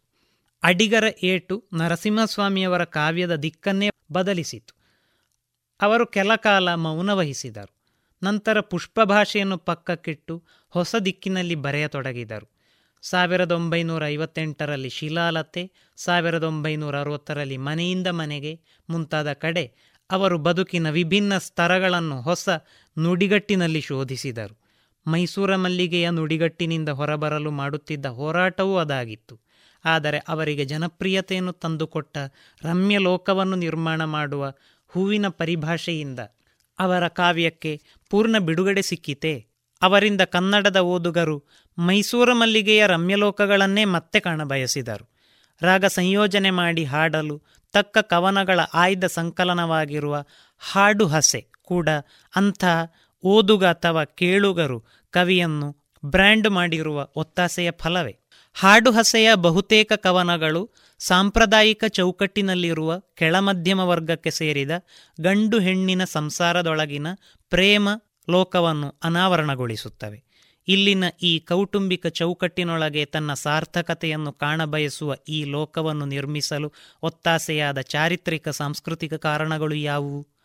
ಆಂಗ್ಲರ ಕಾಲದಲ್ಲಿ ಮೈಸೂರು ರಾಜರ ಆಳ್ವಿಕೆಯ ರಾಜಕೀಯ ಕ್ಷೋಭೆಯಿಲ್ಲದ ಒಂದು ವಾತಾವರಣದಲ್ಲಿ ಆಧುನಿಕ ಶಿಕ್ಷಣಕ್ಕೂ ಸೌಲಭ್ಯಕ್ಕೆ ಸರ್ಕಾರಿ ನೌಕರಿಗೆ ತೆರೆದುಕೊಳ್ಳುತ್ತಿದ್ದ, ಆದರೆ ಸಾಮಾಜಿಕವಾಗಿ ಸಂಪ್ರದಾಯದ ವಿರುದ್ಧ ದಂಗೆಯೇಳದ ಗ್ರಾಮೀಣ ಬ್ರಾಹ್ಮಣ ಕುಟುಂಬದಿಂದ ಬಂದು ಮಧ್ಯಮ ವರ್ಗವಾಗಿ ಹೊಮ್ಮುತ್ತಿದ್ದ ಹೊಸ ತಲೆಮಾರಿನ ಆಲೋಚನೆಯ ಕ್ರಮಗಳಿರಬಹುದು. ಈ ಕಾವ್ಯವನ್ನು ಮನ್ನಿಸಿದ ಓದುಗರು ಇಂಥದ್ದೇ ಹಿನ್ನೆಲೆ ಉಳ್ಳವರಾಗಿರಬಹುದಾದ್ದರಿಂದ ಮೈಸೂರ ಮಲ್ಲಿಗೆ ಜನಪ್ರಿಯವಾಗಿರಬಹುದು. ಆದರೆ ಅಡಿಗರು ನರಸಿಂಹಸ್ವಾಮಿಯವರ ಕಾವ್ಯವನ್ನು ವಿರೋಧಿಸಿದರು ಸ್ವತಃ ಕವಿ ತನ್ನ ಕಾವ್ಯದ ಹಾದಿಯನ್ನು ಬದಲಿಸಿದರು ಮೈಸೂರ ಮಲ್ಲಿಗೆ ಮತ್ತೆ ಮರುಮುದ್ರಣವಾಗುತ್ತಾ ಹೋಯಿತು. ಕನ್ನಡದ ಯಾವ ಓದುಗರು ಅಥವಾ ಕೇಳುಗರು ಈ ಕಾವ್ಯವನ್ನು ಯಾಕೆ ಇಷ್ಟಪಟ್ಟರು ಇನ್ನೂ ಸರಿಯಾಗಿ ಅರ್ಥ ಮಾಡಿಕೊಳ್ಳಬೇಕಾಗಿದೆ. ಕುವೆಂಪು ಸಾಹಿತ್ಯದ ಜೊತೆಗಿಟ್ಟು ನೋಡಿದರೆ ಈ ಕಾವ್ಯದ ವ್ಯತ್ಯಾಸಗಳ ತಾತ್ವಿಕ ಸ್ವರೂಪ ಎದ್ದು ಕಾಣುತ್ತದೆ. ಸಮಾಜದ ವಿಷಮತೆಗೆ ಈ ಲೇಖಕರು ಪ್ರತಿಕ್ರಿಯಿಸಲೇ ಇಲ್ಲ ಎಂದಲ್ಲ. ಅದು ಸಾಂಕೇತಿಕವಾಗಿರುವಷ್ಟು ಕಡಿಮೆ. ದಂಗೆ ಎಂದು ಅರ್ಥವಾಗದಷ್ಟು ಕ್ಷೀಣವಾದ ಸ್ಫೋಟಗಳು. ಇದು ಆಯ್ದ ಕವನಗಳ ಸಂಕಲನವಾದರೂ ಕೆ ಎಸ್ ನರಸಿಂಹ, ನರಸಿಂಹಸ್ವಾಮಿಯವರ ಕಾವ್ಯದ ಪ್ರಮುಖ ಲಕ್ಷಣಗಳನ್ನು ಒಳಗೊಂಡಿದೆ. ಅದನ್ನು ಕೌಟುಂಬಿಕ ಚೌಕಟ್ಟಿನ ಪ್ರೇಮ, ಸಾಮಾನ್ಯತೆಯನ್ನು ಸಂಭ್ರಮಿಸೋದು, ವಿನೋದ ಮತ್ತು ಜೀವನ ಪ್ರೀತಿ, ಕಿರಿದಾದ ಮತ್ತು ಪುನರುಕ್ತಗೊಳ್ಳುವ ಅನುಭವ ಜಗತ್ತು ಎನ್ನಬಹುದು. ಇಲ್ಲಿನ ಗಂಡು ಹೆಣ್ಣಿನ ಸಂಬಂಧಗಳು ಪ್ರೇಮಕಾಮದ ಸರಸವನ್ನಲ್ಲ, ಸಂಪ್ರದಾಯದ ಚೌಕಟ್ಟನ್ನೊಪ್ಪಿಕೊಂಡು ಕೌಟುಂಬಿಕ ನೆಲೆಯಲ್ಲಿ ಸಾಕಾರಗೊಳ್ಳುವ ದಂಪತಿಗಳ ಪ್ರೀತಿ, ಮುನಿಸು, ವಿರಹಗಳ ಲೋಕ. ಈ ಲೋಕದಲ್ಲಿ ಅತ್ತೆ, ಮಾವ, ಮಗು, ನಾದಿನಿಯರು ಕೂಡ ಪಾತ್ರಗಳಾಗಿ ಬರುತ್ತಾರೆ.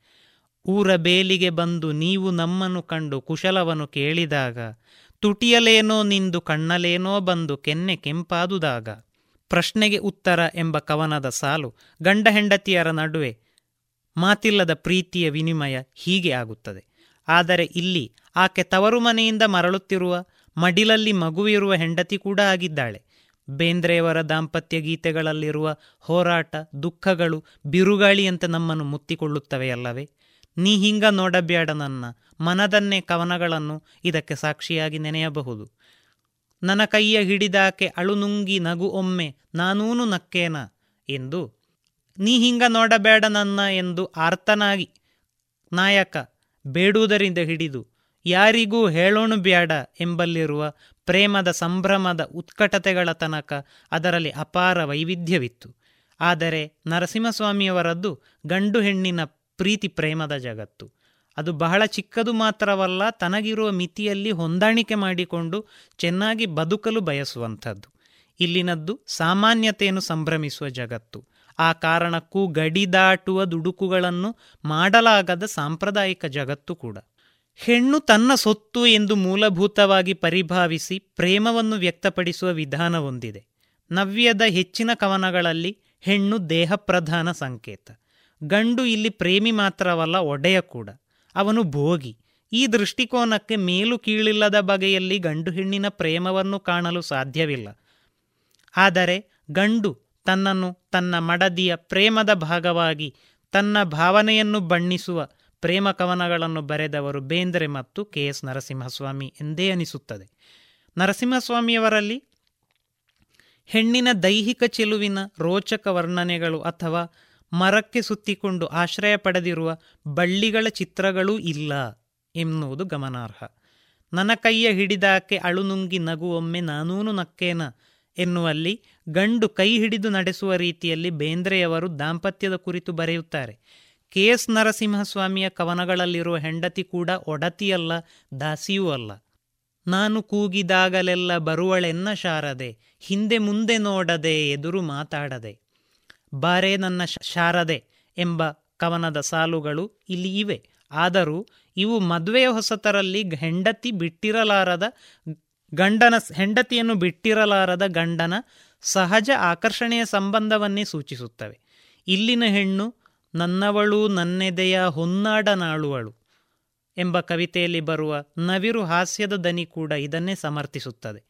ಗಂಡಿನೊಡನೆ ಹೆಣ್ಣು ಎಂಬ ಮಾತು ಬಂದರೂ ನನ್ನ ಶಾರದೆ ಎಂಬ ಮಾತು ಅದರೊಳಗಿನ ಆಳುವ ದನಿಯನ್ನು ನಿರಾಕರಿಸುತ್ತದೆ. ಹಾಗೆ ಕಂಡರೆ ಬೇಂದ್ರೆ ಕೆ ಎಸ್ ನರಸಿಂಹಸ್ವಾಮಿ ಅವರ ದಾಂಪತ್ಯದಲ್ಲಿ ಗಂಡೇ ಹೆಣ್ಣಿನ ಮುಂದೆ ದೀನನಾಗುವ ಚಿತ್ರಗಳೇ ಹೆಚ್ಚಿವೆ.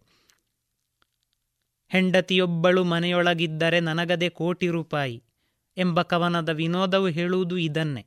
ಬದುಕಿಗಾಗಿ ಸೆಣಸಾಟ ಮಾಡುವ ದಾಂಪತ್ಯದಲ್ಲಿ ಅನ್ಯೋನ್ಯತೆ ಸಹಜವಾಗಿ ಇರುತ್ತದೆ. ಯಾವ ದಾಂಪತ್ಯದಲ್ಲಿ ಬಡತನ, ಕಷ್ಟ, ಹೋರಾಟಗಳು ಇವೆಯೋ, ಅಲ್ಲಿನ ಗಂಡು ಹೆಣ್ಣಿನ ಸಂಬಂಧಗಳು, ಪ್ರೇಮದ ಲೋಕಗಳು, ಸಾಮಾನ್ಯತೆಯನ್ನು ಸಂಭ್ರಮಿಸುವ ಕೆಲಸವನ್ನು ಮಾಡಲೇಬೇಕು. ಒಬ್ಬರು ಮತ್ತೊಬ್ಬರಿಗೆ ದಾಸರು, ಒಡೆಯನೂ ಆಗಲು ಸಾಧ್ಯವೇ ಇಲ್ಲ. ಕೆ. ಎಸ್. ನರಸಿಂಹಸ್ವಾಮಿ ಅವರ ಕಾವ್ಯದ ವಿಶೇಷತೆ ಎಂದರೆ ಬದುಕಿನ ಸಾಮಾನ್ಯ ವಿವರಗಳನ್ನು ಕವಿತೆಯೊಳಗೆ ತರುವುದು. ಅವನ್ನು ಜೀವನದಲ್ಲಿ ಬಹಳ ಮುಖ್ಯವೆಂದು ಭಾವಿಸಿ ಎಚ್ಚರಿಕೆಯಿಂದ, ಸೂಕ್ಷ್ಮತೆಯಿಂದ ಕಟ್ಟುವುದು.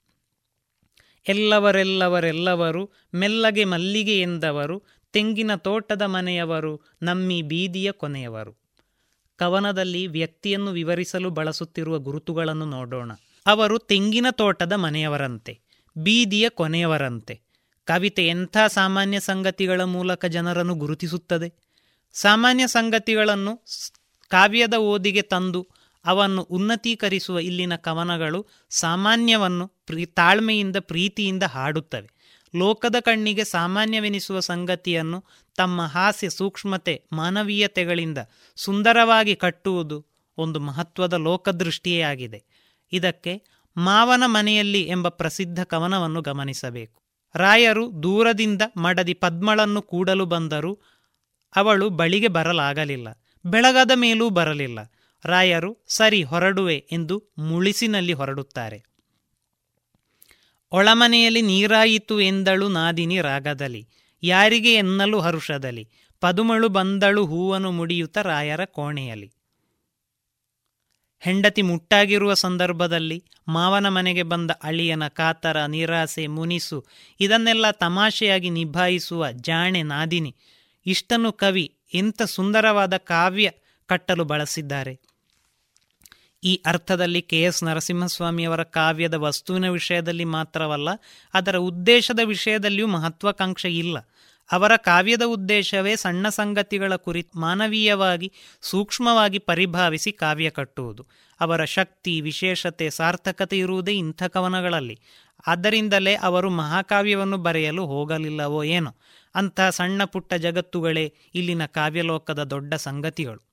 ಹೀಗಾಗಿ ಇಲ್ಲಿನ ಕವನಗಳಲ್ಲಿ ಸಾಮಾನ್ಯ ಸಂಗತಿಗಳು ಕಾವ್ಯದ ವಸ್ತುವಾಗುವುದಕ್ಕೂ ನವಿರುಹಾಸ್ಯಕ್ಕೂ ಒಂದು ಒಳ ಸಂಬಂಧವಿದೆ ಪ್ರಶ್ನೆಗೆ ಉತ್ತರ, ಗಂಡ ಹೆಂಡತಿ, ಮಾವನ ಮನೆಯಲ್ಲಿ ನಲವತ್ತರ ಚೆಲುವೆ, ಮುಂತಾದ ಕವನಗಳಲ್ಲಿ ತಮಾಷೆಯ ಕಥನ ಕ್ರಮವಿದೆ ಇದು ದಿನನಿತ್ಯದ ಸಾಮಾನ್ಯತೆಯ ಜೀವನದ ಲಯ, ಜೀವನದ ಲಯದಲ್ಲಿ ಜೀವಂತಿಕೆಯನ್ನು ಅರಸುವ, ಹೊಂದಾಣಿಕೆಯನ್ನು ಮಾಡಿಕೊಂಡು ಬಡತನದಲ್ಲಿ ಬದುಕುವ ಎಲ್ಲ ಸಂದರ್ಭದಲ್ಲಿ ಬದುಕನ್ನು, ಬದುಕುವ ಎಲ್ಲ ಸಂದರ್ಭದಲ್ಲಿ ಬದುಕನ್ನು ಸಹ್ಯ ಮಾಡಲು ಹುಟ್ಟುವ ತಾತ್ವಿಕತೆ.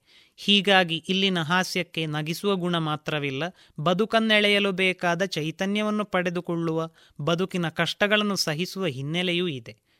ಇಲ್ಲಿನ ಕವಿತೆಗಳಲ್ಲಿ ಬರುವ ದಾಂಪತ್ಯವು ಸಾಂಪ್ರದಾಯಿಕ ಕುಟುಂಬದ ಎಲ್ಲ ಮೌಲ್ಯಗಳನ್ನು ಒಪ್ಪಿಕೊಂಡಿದ್ದು, ಯಾವುದೇ ಹೊಸ ಮೌಲ್ಯಗಳಿಗಾಗಿ ಸಂಘರ್ಷ ಮಾಡದೆ ಒಪ್ಪಿತ ಚೌಕಟ್ಟಿನಲ್ಲಿ ಸಾಗುವಂಥದ್ದು ಎಂಬ ಮಾತನ್ನು ನೋಡೋಣ.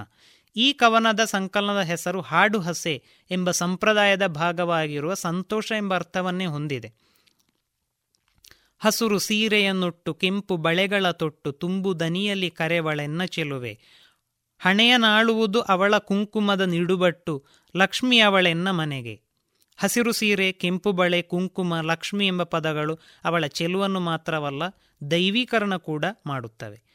ಇಲ್ಲಿನ ಕವಿತೆಗಳ ಸಾಧನೆ ಎಂದರೆ ಉಪಮ ರೂಪಕಗಳಲ್ಲಿ ಕವಿ ಹೆಣ್ಣಿನ ಮನದ ಅವಸ್ಥೆಯನ್ನು ಹೇಳುವ ರಚನಾ ವಿಧಾನ. ಮನೆಗೆ ಬಂದ ಹೆಣ್ಣು ಕವನದಲ್ಲಿ ಮೂರು ದಿನಗಳ ಅವಸ್ಥೆಯನ್ನು ಕವಿ ಹೇಳುವ ರೀತಿ, ರೂಪಕ ವಿಧಾನದ ಸೂಕ್ಷ್ಮತೆ ಅದ್ಭುತವಾಗಿದೆ. ಮೊದಲ ದಿನ ಮೌನ ಅಳುವೆ ತುಟಿಗೆ ಬಂದಂತೆ, ಎರಡನೆಯದ ನೀರೊಳಗೆ ವೀಣೆ ಮಿಡಿದಂತೆ ಮಾತು, ಬೇಲಿಯಲ್ಲಿ ಹಾವು ಹರಿದಂತೆ, ಬಿರುಬಾನಿಗೂ ಬೆಳದಿಂಗಳು ಹರಿದಂತೆ. ನೀರೊಳಗೆ ವೀಣೆ ಮಿಡಿದಂತೆ ಎಂಬುದು ಅನಿರೀಕ್ಷಿತ ಉಪಮೆಯೇ ಸರಿ. ಕೆ. ಎಸ್. ನರಸಿಂಹಸ್ವಾಮಿ ಅವರ ಕವಿತೆಗಳ ವಿಶೇಷತೆ ಎಂದರೆ ಕನ್ನಡ ಕವಿಗಳಲ್ಲಿಲ್ಲದ ರೂಪಕ ಪ್ರತಿಭೆ.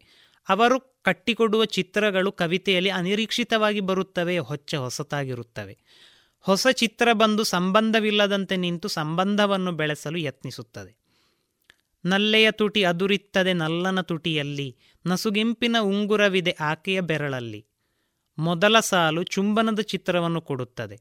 ಎರಡನೆಯ ಸಾಲು ಅದಕ್ಕೆ ಸ್ವಲ್ಪ ಹಳಿ ತಪ್ಪಿದಂತೆ ಆದರೂ ಹೊಸ ಸಂಬಂಧವೊಂದನ್ನು ಬೆಳೆಸುತ್ತದೆ. ಅಪ್ಪಟ ರೇಷ್ಮೆ ದಿಂಬಿಯ, ದಿಂಬಿನ ಅಂಚಿಗೆ ಚಿತ್ರದ ಹೂವಿತ್ತು ಎಂದು ಮುಗಿಯುತ್ತದೆ. ಮುಗೀತೆಂದು ಭಾವಿಸುವಷ್ಟರಲ್ಲಿ ಮತ್ತೆ ಅದು ಪದ್ಮಳು ಹಾಕಿದ ಹೂವಿತ್ತು ಎಂದು ಪುನರುಕ್ತಿಯಾಗಿ ಮೊದಲ ಸಾಲಲ್ಲಿಲ್ಲದ ಅರ್ಥವನ್ನು ಅನಿರೀಕ್ಷಿತವಾಗಿ ತುಂಬಿ ಚಿತ್ರವನ್ನು ಅರ್ಥಪೂರ್ಣವಾಗಿಸುತ್ತದೆ. ಕೆ ಎಸ್ ನರಸಿಂಹಸ್ವಾಮಿಯವರಲ್ಲಿರುವ ಈ ರಚನಾಕ್ರಮ ಇನ್ಯಾರಲ್ಲಿಯೂ ಕಾಣಲಾಗದ್ದು.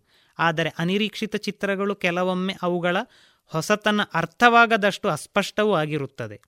ಸಾಗರದ ಹೃದಯದಲ್ಲಿ ರತ್ನ ಪರ್ವತಮಾಲೆ ಮಿಂಚಿನಲ್ಲಿ ಮೀವುದಂತೆ ಎಂಬುದು ಅಂಥ ವಿಚಾರಕ್ಕೊಂದು ಉದಾಹರಣೆ.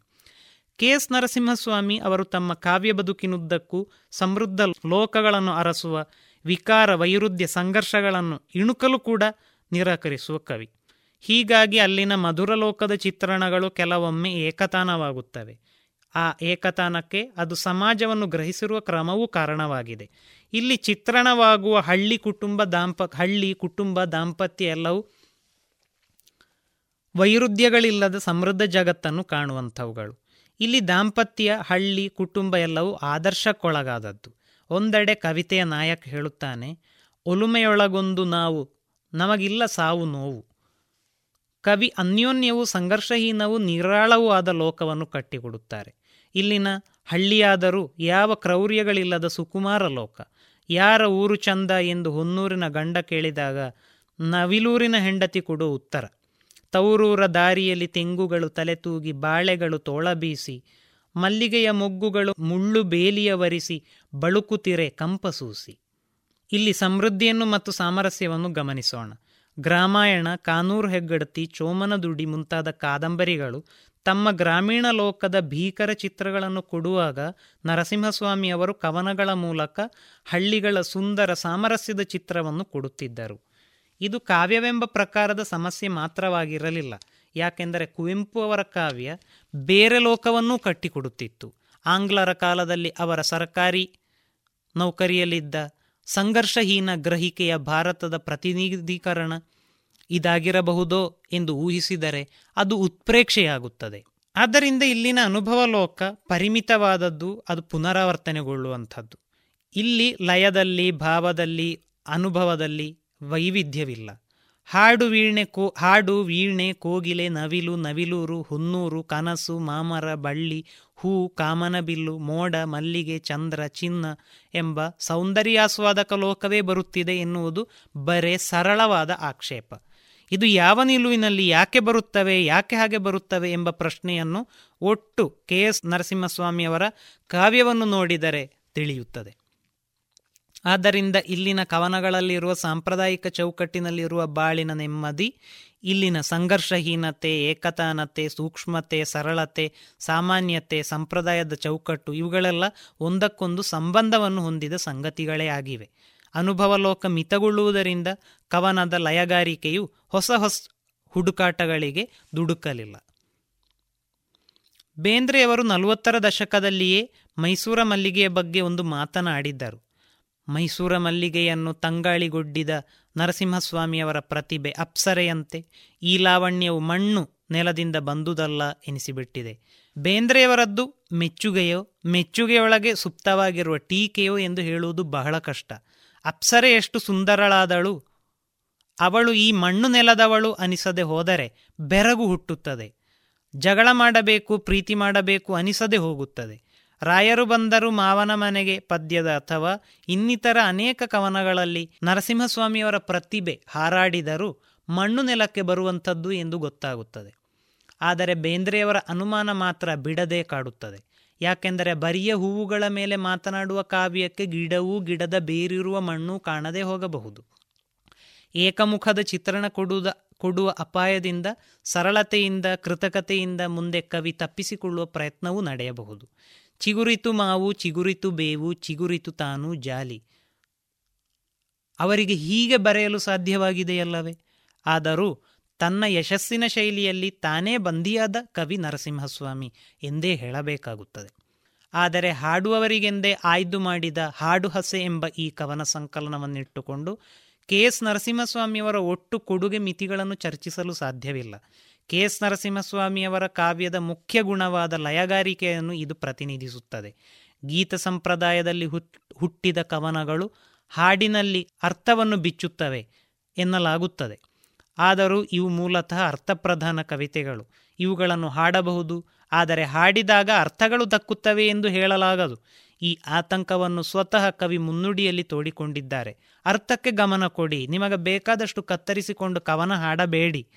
ವಾದ್ಯಗಳ ಅಬ್ಬರದಲ್ಲಿ ಕವನಗಳ ಶಬ್ದವೇ ಕೇಳಿಸದಂತೆ ಹೋದಾವು ಎಂದು ಹಾಡುವವರಿಗಾಗಿಯೇ ಕವನ ಕಟ್ಟುವ ಕವಿಗಳ ರಚನೆಗಳಂತೆ ಇವನ್ನು ಪರಿಗಣಿಸಬಾರದು ಎನ್ನುವುದಕ್ಕಾಗಿ ಒಂದು ಮಾತನ್ನು ಹೇಳಬೇಕು. ಕಾವ್ಯವನ್ನು ಹಾಡುವವರಿಗೆ ಅನುಕೂಲವಾಗುವಂತೆ ಸಂಕಲಿಸುವುದು ಒಂದು, ಆದರೆ ಹಾಡುವವರಿಗಾಗಿಯೇ ಕವಿಗಳು ರಚನೆ ಮಾಡತೊಡಗುವುದು ಇನ್ನೊಂದು. ಹಾಡುವುದು ಒಂದು ಉದ್ಯಮ ಆಗದಿರದಿದ್ದ ಕಾಲದಲ್ಲಿ ಸಹಜವಾಗಿ ಹುಟ್ಟಿದ ಹಾಡುಗಳು ಇವು.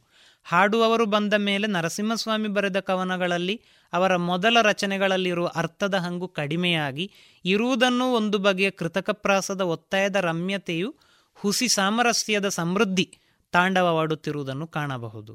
ಕೈ ಹಿಡಿದು ಕೇಳಿದೆನು ಸಿಟ್ಟೇನೇ ಕನಕ, ನಿಟ್ಟುಸಿರ ನಟ್ಟಿದಳು ನನ್ನೆದೆಯ ತನಕ. ಇಲ್ಲಿ ಕನಕ ಮತ್ತು ತನಕ ಕೃತಕ ಪ್ರಾಸವಾಗಿ ತೋರುತ್ತವೆ, ಆದರೆ ಕವನದಲ್ಲಿ ಸಹಜವಾಗಿಯೇ ಸೇರಿಬಿಟ್ಟಿವೆ. ಆದರೆ ಕಣ್ಣೆತ್ತಿ ನೋಡಿದಳು ಕಣ್ತುಂಬ ಕನಕ, ಗಾಳಿಯಲ್ಲಿ ತುಂಬಿಗಳು ಝಂಕಾರ ಪದಕ. ಅನೇಕ ಕಡೆ ಈ ಲಯಗಾರಿಕೆ, ಪ್ರಾಸಗಾರಿಕೆ ಕೃತಕವಾಗಿ ತೋರುತ್ತವೆ. ಇದು ನಾ, ನಾದಲಯಕ್ಕಾಗಿ ಪದಜೋಡಣೆ ಮಾಡುವ ಎಲ್ಲ ಕವಿಗಳ ಕಷ್ಟ. ಆದ್ದರಿಂದಲೇ ಇಲ್ಲಿನ ಕೊನೆಯ ಭಾಗದ ಕವನಗಳು ಓದಿನಲ್ಲಿ ಅರ್ಥ ಬಿಚ್ಚಿಕೊಳ್ಳುವ ಕವನಗಳ ರೀತಿಯಲ್ಲಿ ಓದುತ್ತಾ ಹೋದಂತೆ ಎಲ್ಲೋ ಹಿಂದೆ ಓದಿದ ಪದ್ಯದಂತೆ ಮತ್ತೆ ಓದುತ್ತಿರುವ ಅನುಭವವಾಗುತ್ತದೆ.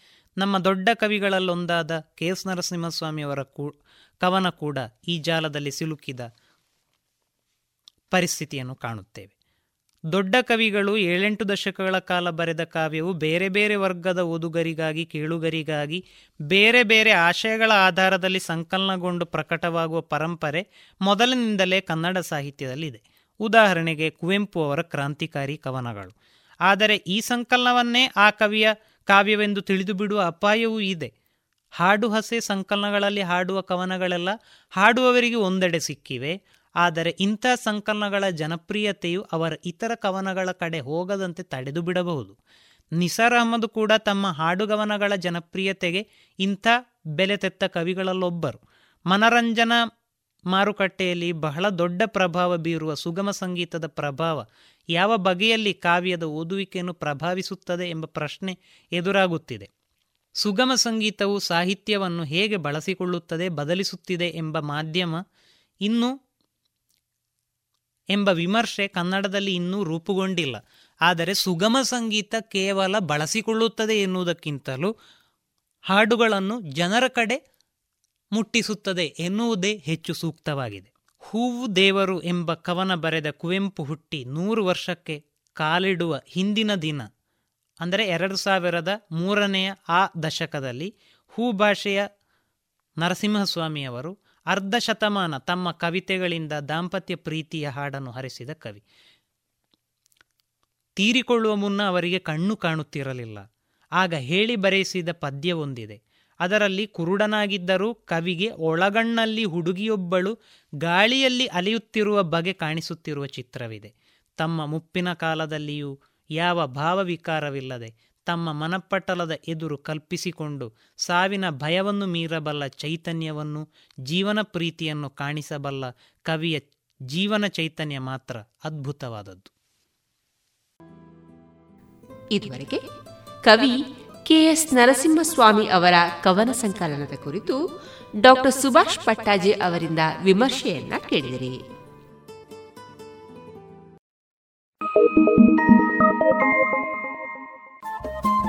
ರೇಡಿಯೋ ಪಾಂಚಜನ್ಯ ತೊಂಬತ್ತು ಬಿಂದು ಎಂಟು ಎಫ್ಎಂ ಸಮುದಾಯ ಬಾನುಲಿ ಕೇಂದ್ರ ಪುತ್ತೂರು. ಇದು ಜೀವ ಜೀವದ ಸ್ವರ ಸಂಚಾರ.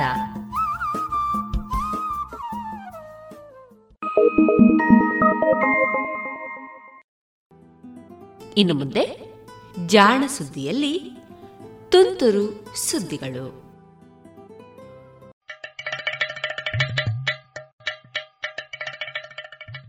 ಕೇಳು ಕೇಳು ಕೇಳು ಜಾಣ ಜಾಣ ಸುದಿಯ ಕೇಳು ಕೇಳು ಕೇಳು ಜಾಣ.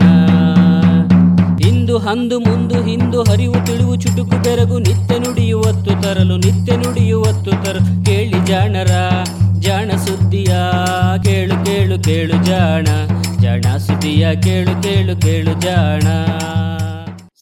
ತುಂತುರು ಸುದ್ದಿಗಳು.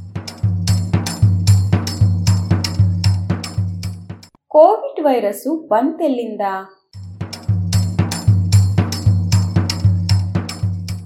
ಕೋವಿಡ್ ವೈರಸ್ಸು, ಅದೇ ವಿಜ್ಞಾನಿಗಳು ಸಾರ್ಸ್ ಕೋವಿಡ್ ಟು ಎಂದು ಕರೆಯುವ ವೈರಸ್ಸು ದಾಳಿ ಮಾಡಿ ಎರಡು ವರ್ಷಗಳಾದವು. ಲಕ್ಷಾಂತರ ಜನರ ಆಹುತಿಯೂ ಆಯಿತು. ಆದರೂ ಈ ವೈರಸ್ಸು ಬಂದುದೆಲ್ಲಿಂದ ಎನ್ನುವ ಬಗ್ಗೆ ಇನ್ನೂ ಚರ್ಚೆಗಳು ನಡೆಯುತ್ತಲೇ ಇವೆ. ಮೊನ್ನೆ ಸೈನ್ಸ್ ಪತ್ರಿಕೆಯಲ್ಲಿ ಪ್ರಕಟವಾಗಿರುವ ಸುದ್ದಿಯೊಂದು ಈ ವೈರಸ್ಸು ಮನುಷ್ಯರನ್ನು ತಲುಪಿರಬಹುದಾದ ಮಾರ್ಗಗಳು ಯಾವುವೆಂದು ಸೂಚಿಸಿದೆ. ಸಾರ್ಸ್ ಕೋವಿಡ್ ಟು ವೈರಸ್ಸು ಪ್ರಪಂಚದ ಹಲವೆಡೆಗಳಲ್ಲಿ ಕಾಣಬರುವ ಬಾವಲಿಗಳಲ್ಲಿಯೇ ನೆಲೆಸಿರುವ ವೈರಸ್ಸಿನ ಇನ್ನೊಂದು ರೂಪ. ಇದು ಅಲ್ಲಿಂದ ಪ್ರಾಯಶಃ ಕಾಡು ಬೆಕ್ಕುಗಳಿಗೆ ಸೋಂಕಿ, ಈ ಕಾಡು ಬೆಕ್ಕುಗಳ ಮೂಲಕ ಮನುಷ್ಯರಿಗೆ ತಲುಪಿರಬೇಕು ಎಂದು ಈ ಬಗ್ಗೆ ಅಧ್ಯಯನ ನಡೆಸಿದ ಇಂಗ್ಲೆಂಡಿನ ಗ್ಲಾಸ್ಗೋ ವಿಶ್ವವಿದ್ಯಾನಿಲಯದ ವೈದ್ಯ ವಿಜ್ಞಾನಿ ಡೇವಿಡ್ ರಾಬರ್ಟ್ಸನ್ ಹಾಗೂ ಅವರ ಚೀನಿ ಸಹೋದ್ಯೋಗಿಗಳು ವರದಿ ಮಾಡಿದ್ದಾರೆ. ಸಾರ್ಸ್ ಕೋವಿ ಟು ವೈರಸ್ಸು ಬಾವಲಿಗಳಲ್ಲಿ ನೆಲೆಸಿರುವ ವೈರಸ್ಸುಗಳಿಗೆ ನಿಕಟವಾಗಿದೆ ಎನ್ನುವುದು ಹಳೆಯ ಸುದ್ದಿ. ಹಾಗೆಯೇ ಇವು ಈ ಹಿಂದೆ ಮನುಷ್ಯರನ್ನು ಕಾಡಿದ್ದ ಸಾರ್ಸ್ ಹಾಗೂ ಮೆರ್ಸ್, ಅರ್ಥಾತ್ ಮಿಡಲ್ ಈಸ್ಟ್ ರೆಸ್ಪಿರೇಟರಿ ಸಿಂಡ್ರೋಮ್ ವೈರಸ್ಗಳಂತೆಯೇ ಇದೆ ಎನ್ನುವುದು ತಿಳಿದ ವಿಷಯವೇ. ಈ ಎರಡು ವೈರಸ್ಗಳು ಕೂಡ ಬಾವಲಿಗಳಲ್ಲಿ ಕಾಣಸಿಗುತ್ತವೆ. ಹೀಗೆ ಬಾವಲಿಗಳಲ್ಲಿಯೇ ನೆಲೆಯಾಗಿರುವ ವೈರಸ್ಗಳ ಕುಲವೇ ಇದೆ. ಇವನ್ನು ಸಾರ್ ಸಂಬಂಧಿ ವೈರಸ್ಸುಗಳು ಎಂದು ಕರೆಯುತ್ತಾರೆ. ಇದರಲ್ಲಿ ಒಂದು ಬಗೆ ಅದು ಹೇಗೋ ಮನುಷ್ಯನನ್ನು ತಲುಪಿ ಬಿಟ್ಟಿರಬೇಕು ಎನ್ನುವುದು ವಿಜ್ಞಾನಿಗಳ ಊಹೆಯಾಗಿತ್ತು. ಮನುಷ್ಯನನ್ನು ತಲುಪಲು ಇವುಗಳಿಗೆ ಯಾವ ಪ್ರಾಣಿ ವಾಹನವಾಗಿರಬಹುದು ಎನ್ನುವುದೇ ವಿವಾದದ ಮೂಲ. ಚಿಪ್ಪು ಹಂದಿಗಳು, ಪುನುಗು ಬೆಕ್ಕಿನ ಜಾತಿಯ ಕಾಡು ಬೆಕ್ಕು ಹಾಗೂ ಹೆಗ್ಗಣದಂತಹ ಒಂದು ಜೀವಿಯು ಕಾರಣವಾಗಿರಬೇಕು ಎಂದು ಊಹಿಸಲಾಗಿತ್ತು. ಇವೆಲ್ಲವನ್ನು ಮಾರುಕಟ್ಟೆಯಲ್ಲಿ ಮಾರುವುದನ್ನು ಕಾಣಬಹುದು. ಹೀಗಾಗಿ ಇವುಗಳಲ್ಲಿ ಯಾವುದಕ್ಕಾದರೂ ಸೋಂಕಿದ್ದರೆ ತನ್ಮೂಲಕ ಮನುಷ್ಯರಿಗೆ ಹರಡಿರಬೇಕು ಎಂದು ತರ್ಕಿಸಲಾಗಿತ್ತು. ಆದರೆ ಇವುಗಳಲ್ಲಿ ಪುನುಗುಬೆಕ್ಕೆ ವಿಲನ್ ಇರಬೇಕು ಎನ್ನುವ ವಾದವನ್ನು ರಾಬರ್ಟ್ಸನ್ ಸಂಗಡಿಗರು ಮುಂದಿಟ್ಟಿದ್ದಾರೆ. ರಾಬರ್ಟ್ಸನರ ವಾದಕ್ಕೆ ಕಾರಣ ಈ ಬೆಕ್ಕುಗಳು ಕೇವಲ ಚೈನಾದಲ್ಲಿ ಮಾತ್ರವಲ್ಲ, ಬೇರೆಡೆಯೂ ಕಾಣಸಿಗುವುದು ಈ ಹಿಂದೆ ಇವುಗಳಿಂದಾಗಿಯೂ ಸಾರ್ ಸಂಬಂಧಿ ವೈರಸ್ಗಳಲ್ಲಿ ಕೆಲವು ಮನುಷ್ಯರಿಗೆ ಹರಡಿದ್ದು ವರದಿಯಾಗಿತ್ತು. ಅವು ಕೋವಿಡ್ ರೋಗವನ್ನು ಉಂಟು ಮಾಡಿರಲಿಲ್ಲ ಎನ್ನುವುದು ಬೇರೆ ವಿಷಯ. ಪ್ರಪಂಚದ ಎಲ್ಲೆಡೆಯೂ ಈ ಪುನುಗು ಬೆಕ್ಕುಗಳು ಇದ್ದ ಮೇಲೆ ಈ ವೈರಸ್ಸು ಏಕೆ ಸದಾ ಕಾಡುವ ಮಾರಿಯಾಗಲಿಲ್ಲ ಎನ್ನುವ ಪ್ರಶ್ನೆ ಇತ್ತು. ಹೀಗಾಗಿ ಇದು ಯಾರೋ ಮಾಡಿದ ಕುತಂತ್ರವಿರಬೇಕು, ಉದ್ದೇಶಪೂರ್ವಕವಾಗಿ ಬದಲಾಯಿಸಿ ಮಾನವರ ಮೇಲೆ ಹರಿಬಿಟ್ಟ ಜೈವಿಕ ಶಸ್ತ್ರವಿರಬೇಕು ಎನ್ನುವ ಗುಮಾನಿ ಬಲವಾಗಿತ್ತು. ರಾಬರ್ಟ್ಸನ್ ತಂಡದ ಪ್ರಕಾರ ಹೀಗಾಗಿರಲಿಕ್ಕಿಲ್ಲವಂತೆ. ಇದಕ್ಕೆ ಕಾರಣ ಆಫ್ರಿಕಾದಲ್ಲಿ ಹಂದಿಗಳಿಗೆ ಬಂದ ಒಂದು ರೋಗವಂತೆ. ಈ ರೋಗದಿಂದಾಗಿ ಚೈನಾದಲ್ಲಿ ಸಾಕುತ್ತಿದ್ದ ಲಕ್ಷಾಂತರ ಹಂದಿಗಳನ್ನು ಕೊಲ್ಲಬೇಕಾಗಿ ಬಂತು. ಇದರ ಫಲವಾಗಿ ಚೈನಾದಲ್ಲಿ ಹಂದಿ ಮಾಂಸದ ಕೊರತೆ ಉಂಟಾಗಿತ್ತು. ಇದರ ಬೆನ್ನಲ್ಲೇ ಮಾರಾಟಗಾರರು ಹಂದಿಯ ಬದಲಿಗೆ ಪರ್ಯಾಯ ಮಾಂಸದ ಮೂಲಗಳನ್ನು ಹುಡುಕಿದರು. ಪುನುಗುಬೆಕ್ಕು ಇತರೆ ಪ್ರಾಣಿಗಳನ್ನು ಮಾರಲು ಆರಂಭಿಸಿದರು. ಇದು ಕಾಡಿನಲ್ಲಿ ವೈರಸ್ ಸೋಂಕಿದ್ದ ಪುನುಗುಬೆಕ್ಕು ಮಾರುಕಟ್ಟೆಗೆ ಬರುವಂತೆ ಮಾಡಿತು. ಅಲ್ಲಿಂದ ಮನುಷ್ಯರಿಗೆ ವೈರಸ್ಸು ದಾಟಿರಬೇಕು ಎನ್ನುವುದು ರಾಬರ್ಟ್ಸನ್ ತಂಡದ ತರ್ಕ. ಕಾಡಿನ ಆಸುಪಾಸಿನಲ್ಲಿ ಜೀವಿಸುವ ಜನರ ದೇಹದಲ್ಲಿ ಸಾರ್ ಸಂಬಂಧಿ ವೈರಸ್ಸುಗಳ ರೀತಿಯ ವೈರಸ್ಸುಗಳಿಗೆ ಆಂಟಿಬಾಡಿಗಳು ಇರುವುದನ್ನು ಪತ್ತೆ ಮಾಡಲಾಗಿತ್ತು. ಇದು ಈ ಮೊದಲೇ ಪುನುಗುಬೆಕ್ಕಿನಂತಹ ವಾಹನಗಳ ಮೂಲಕ ಬಾವಲಿಯಲ್ಲಷ್ಟೇ ಇರಬೇಕಾದ ವೈರಸ್ಸು ಮನುಷ್ಯರಿಗೂ ದಾಟಿರುವುದಕ್ಕೆ ಸಾಕ್ಷಿ ಎನ್ನುತ್ತಾರೆ ರಾಬರ್ಟ್ಸನ್. ಇವರ ಶೋಧ ಹಾಗೂ ತರ್ಕಗಳನ್ನು ಕುರಿತ ಪ್ರಬಂಧವನ್ನು ಸೈನ್ಸ್ ಪತ್ರಿಕೆ ಪ್ರಕಟಿಸಿದೆ. ಹೊಳೆಯುವ ಗೂಡು.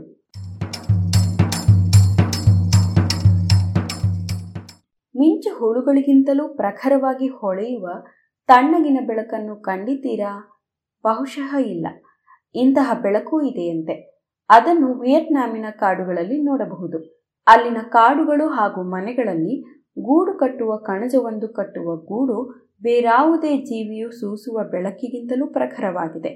ಅಪ್ಪಟ ಹಸಿರು ಬಣ್ಣತ್ತಿದೆ ಎಂದು ಪ್ಯಾರಿಸ್ ವಿಶ್ವವಿದ್ಯಾನಿಲಯದ ಬರ್ನರ್ಡ್ ಶಾಲೋಮ್ ಮತ್ತು ಸಂಗಡಿಗರು ವರದಿ ಮಾಡಿದ್ದಾರೆ. ವಿಯೆಟ್ನಾಮಿನಲ್ಲಿ ಪಾಲಿಸ್ಟೀಸ್ ಎನ್ನುವ ಕುಲದ ಕಣಜಗಳಿವೆ.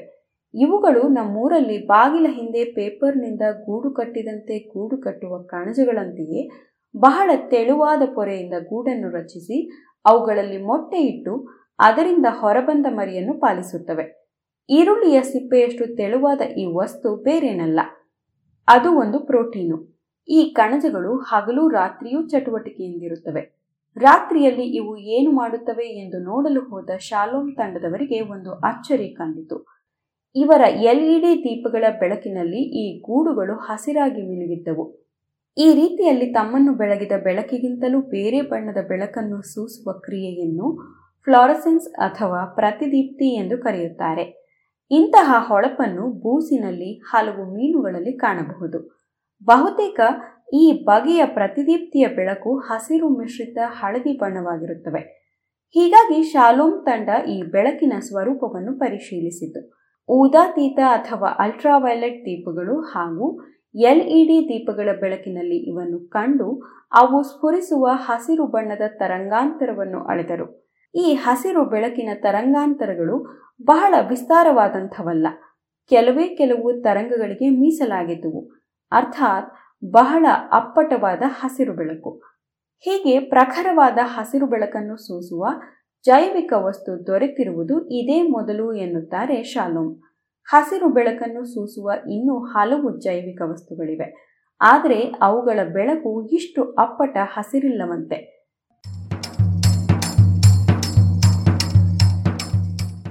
ಸುಳ್ಳು ಸುಳ್ಳೆ ಬೆದರಿಸುವ ಹಾವು.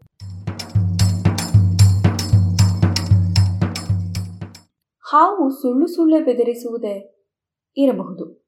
ತಾನು ಇರುವ ಜಾಗದ ಬಗ್ಗೆ ಸುಳ್ಳು ಹೇಳುತ್ತಿರಬಹುದು ಎನ್ನುವ ಸ್ವಾರಸ್ಯಕರ ಶೋಧವನ್ನು ಜರ್ಮನಿಯ ಲುಟ್ವಿಸ್ ಮ್ಯಾಕ್ಸಿಮಿಲಿಯನ್ ವಿಶ್ವವಿದ್ಯಾನಿಲಯದ ಜೀವಿ ವಿಜ್ಞಾನಿ ಬೋರಿಸ್ ಚಗ್ನಾಡ್ ಮತ್ತು ಸಂಗಡಿಗರು ವರದಿ ಮಾಡಿದ್ದಾರೆ. ರಾಟಲ್ ಸ್ನೇಕ್ ಅಥವಾ ಗಿಲಕಿ ಹಾವು ಎನ್ನುವುದು ಅಮೆರಿಕ ಖಂಡದಲ್ಲಿ ಇರುವ ವಿಷದ ಹಾವು. ನಮ್ಮಲ್ಲಿ ನಾಗರ ಹಾವು ಹೇಗೆ ಹಾವು ಕಡಿತದ ಸಾವುಗಳಿಗೆ ವಿಲನ್ ಆಗಿದೆಯೋ ಹಾಗೆಯೇ ಅಮೆರಿಕೆಯಲ್ಲಿ ಈ ಗಿಲ್ಕಿ ಹಾವು ವಿಲನ್. ಇದನ್ನು ಕಂಡರೆ ಜನ ಬೆದರುತ್ತಾರೆ. ಇದು ಜನರನ್ನು ಬೆದರಿಸುತ್ತದೆ ಕೂಡ. ಮಣ್ಣಿನ ಬಣ್ಣವೇ ಇರುವ ಇದನ್ನು ಕಾಣುವುದು ಕಷ್ಟ. ಹೀಗಾಗಿ ಇದರ ಮೇಲೆ ಕಾಲಿಟ್ಟು ಕಡಿಸಿಕೊಂಡು ಸಾಕಷ್ಟು ಜನ ಸಾಯುವುದುಂಟು. ಆದರೆ ಇಂತಹ ಅಪಾಯದ ಮುನ್ಸೂಚನೆಯನ್ನು ಈ ಗಿಲಕಿ ಹಾವು ನೀಡುತ್ತದೆ. ಇದು ತನಗೆ ಅಪಾಯ ಎದುರಾದ ಕೂಡಲೇ ಬಾಲದ ತುದಿಯನ್ನು ಜೋರಾಗಿ ಅಲ್ಲಾಡಿಸುತ್ತದೆ. ಬಾಲದ ತುದಿಯಲ್ಲಿ ಗಿಲಕಿಯಂತಹ ರಚನೆ ಇದೆ. ಇದು ಗಲಗಲವೆಂದು ಜೋರಾಗಿ ಸದ್ದು ಮಾಡುತ್ತದೆ. ಹೀಗಾಗಿ ಇದು ಕಚ್ಚುವ ಮುನ್ನವೇ ಹಾವು ಅಲ್ಲಿದೆ ಎನ್ನುವ ಸುಳಿವು ಸಿಕ್ಕಿಬಿಡುತ್ತದೆ. ನಮ್ಮಲ್ಲಿ ಹಾವು ಬುಸುಗುಟ್ಟುವ ಹಾಗೆಯೇ ಇದು ಕೂಡ. ಆದರೆ ಈ ಗಿಲಿಗಿಲಿ ಗಿಟ್ಟುವಿಕೆಯಲ್ಲಿಯೂ ವೈವಿಧ್ಯವಿದೆಯಂತೆ. ಆರಂಭದಲ್ಲಿ ಹಾವು ಮಾಡುವ ಸದ್ದು ಬೇರೆ, ಅಪಾಯ ಹತ್ತಿರ ಬಂದಾಗ ಮಾಡುವ ಸದ್ದೇ ಬೇರೆಯಂತೆ. ಮೊದಮೊದಲು ಸೆಕೆಂಡ್ಗೆ ನಲವತ್ತು ಬಾರಿ ಕಂಪಿಸುವ ಸದ್ದನ್ನು ಹುಟ್ಟಿಸುವ ಹಾವುಗಳು ಇದ್ದಕ್ಕಿದ್ದ ಹಾಗೆ ಎಂಬತ್ತರಿಂದ ನೂರು ಬಾರಿ ಗಿಲಕಿಯಾಡಿಸುತ್ತವೆಯಂತೆ ಇದೇಕೆ ಹೀಗೆ ಎಂದು ತಲೆಕೆಡಿಸಿಕೊಂಡ ಬೋರಿಸ್ ಚಗ್ನಾಡ್ ತಂಡ ಒಂದು ಪ್ರಯೋಗ ನಡೆಸಿತು. ಹಾವುಗಳು ಇರುವತ್ತ ಇವರು ಮನುಷ್ಯನಾಕಾರದ ಒಂದು ಬೊಂಬೆಯನ್ನು ನಿಧಾನವಾಗಿ ಜರುಗಿಸುತ್ತಾ ಹೋದರು. ಬೊಂಬೆ ಬಹಳ ಸಮೀಪ ಬಂದ ಕೂಡಲೇ ಹಾವುಗಳು ತಾವು ಮಾಡುತ್ತಿದ್ದ ಸದ್ದನ್ನು ಬದಲಿಸುತ್ತುವಂತೆ. ಅಂದರೆ ಅಪಾಯ ಹತ್ತಿರ ಬಂದ ಹಾಗೆ ಇವು ಬೇರೆಯದೇ ತೆರನ ಸದ್ದು ಮಾಡುತ್ತವೆ ಎಂದಾಯಿತು. ಇದರಿಂದ ಹಾವಿಗೇನು ಪ್ರಯೋಜನ ಎಂದು ಯೋಚಿಸಿದ ಚಗ್ನಾಡ್ ತಂಡ ಇನ್ನೂ ಒಂದು ಪ್ರಯೋಗ ನಡೆಸಿತು. ಹಲವು ವ್ಯಕ್ತಿಗಳಿಗೆ ವರ್ಚುವಲ್ ರಿಯಾಲಿಟಿ ಕನ್ನಡಕವನ್ನು ತೊಡಿಸಿ ಹಾವುಗಳಿರುವ ಪರಿಸರದಂತಹ ಪರಿಸರದ ನೋಟವನ್ನು ಕಾಣುವಂತೆ ಮಾಡಿದರು. ಜೊತೆಗೆ ಹಾವು ಮಾಡುವ ಎರಡೂ ಬಗೆಯ ಶಬ್ದವನ್ನು ಕೇಳಿಸಿದರು. ಹೀಗೆ ನೈಜವಾದ ಪರಿಸರದಲ್ಲಿ ಇದ್ದಂತೆ ಅನುಭವ ಕೊಟ್ಟರು. ಈ ಪ್ರಯೋಗದಲ್ಲಿ ಎರಡನೆಯ ಸದ್ದನ್ನು ಕೇಳಿಸಿದ ಕೂಡಲೇ ಪ್ರಯೋಗದಲ್ಲಿ ಇದ್ದ ವ್ಯಕ್ತಿಗಳು ತಟಕ್ಕನೆ ಕಾಲನ್ನು ದೂರ ಎತ್ತಿಕೊಂಡರಂತೆ. ಅಂದರೆ ಅವರಿಗೆ ಹಾವು ತಮ್ಮ ಕಾಲ ಬಳಿಯೇ ಇದ್ದಂತೆ ಅನಿಸಿತ್ತು. ಹಾಗಿದ್ದರೆ ಹಾವುಗಳು ದೊಡ್ಡ ಪ್ರಾಣಿಗಳು ಹತ್ತಿರ ಬರುತ್ತಿರುವುದನ್ನು ನೋಡುತ್ತಿದ್ದಂತೆಯೇ ಅವುಗಳಿಗೆ ತಾವು ಇರುವುದಕ್ಕಿಂತಲೂ ಸಮೀಪದಲ್ಲಿ ಇದ್ದೇವೆ ಎಂದು ಸುಳ್ಳು ಹೇಳುತ್ತಿವೆಯೇ ಎಂಬ ಪ್ರಶ್ನೆ ಎದ್ದಿದೆ. ಅಥವಾ ಅವು ನಮ್ಮನ್ನು ಬೆದರಿಸಲು ತಾವು ಇರುವುದಕ್ಕಿಂತಲೂ ಹತ್ತಿರ ಇದ್ದೇವೆಂದು ಹೇಳುವ ಸದ್ದು ಮಾಡುತ್ತಿರಬೇಕು. ಹಾವುಗಳು ತಮ್ಮನ್ನು ತಾವು ಕಾಪಾಡಿಕೊಳ್ಳುವ ಪರಿ ಇದು ಎನ್ನುವುದು ಚಗ್ನಾಡವರ ತರ್ಕ.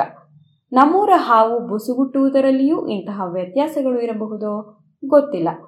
ಈ ಶೋಧದ ವರದಿಯನ್ನು ಕರೆಂಟ್ ಬಯಾಲಜಿ ಪತ್ರಿಕೆ ಪ್ರಕಟಿಸಿದೆ.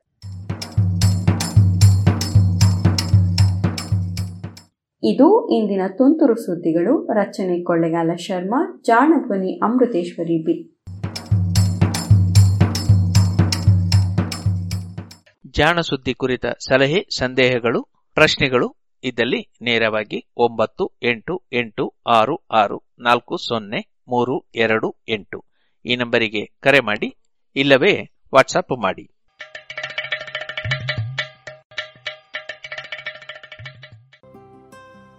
ಇದುವರೆಗೆ ಜಾಣ ಸುದ್ದಿ ಕೇಳಿದಿರಿ. ಇನ್ನು ಮುಂದೆ ಮಧುರ ಗಾನ ಪ್ರಸಾರವಾಗಲಿದೆ. ಆ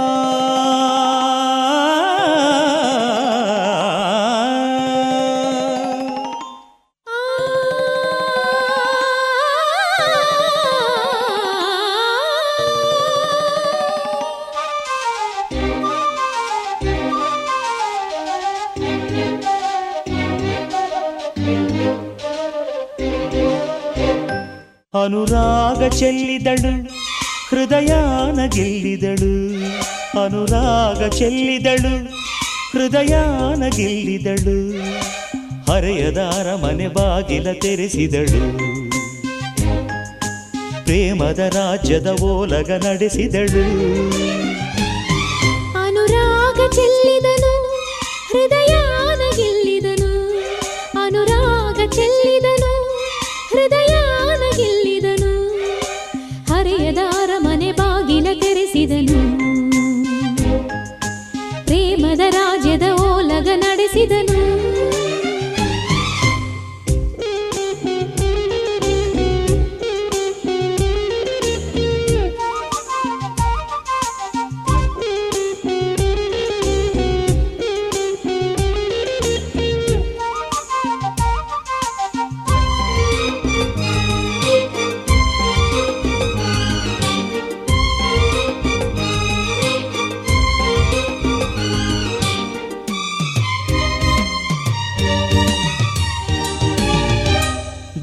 ದೇವಲೋಕದ ಮುಗಿಲಿಂದ ಕಾಲು ಜಾರಿದ ರತಿವಳು ನನ್ನವಳು.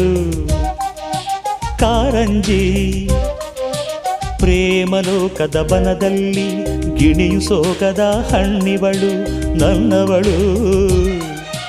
ಅಪರಂಜಿ, ಕೋಟಿ ಕಣ್ಣನ್ನು ದಾಟಿ ನನ್ನ ಕಣ್ಣನ್ನೆ ಮೀಟಿ ನಿಂತ ರಥನ ಎಳೆದು ನನ್ನ ವ್ರತನ ಮುರಿದು ಒಲವಿನ ಹಾಲಲಿ ಚೆಲುವಿನ ಜೇನಲಿ ಬದುಕಿನ ಬಾಯಿಗೆ ಚುಂಬಿಸುತ್ತ ಅನುರಾಗ ಚೆಲ್ಲಿದಳು ಹೃದಯನ ಗಿಲ್ಲಿದಳು ಅನುರಾಗ ಚೆಲ್ಲಿದನು ಹೃದಯಾನ ಗೆಲ್ಲಿದನು ಹರೆಯದ ಅರಮನೆ ಬಾಗಿಲ ತೆರೆಸಿದಳು. ಪ್ರೇಮದ ರಾಜ್ಯದ ಓಲಗ ನಡೆಸಿದನು.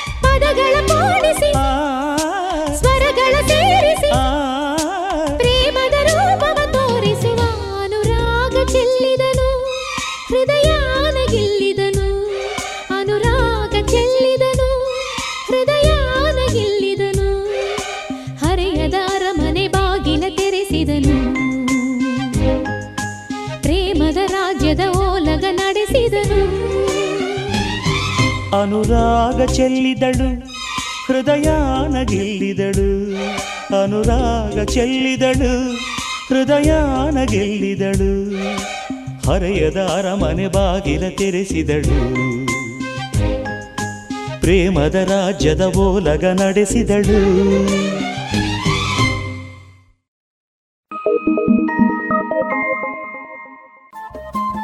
ರೇಡಿಯೋ ಪಾಂಚಜನ್ಯ ತೊಂಬತ್ತು ಬಿಂದು ಎಂಟು ಎಫ್ಎಂ ಸಮುದಾಯ ಬಾನುಲಿ ಕೇಂದ್ರ ಪುತ್ತೂರು. ಇದು ಜೀವ ಜೀವದ ಸ್ವರ ಸಂಚಾರ.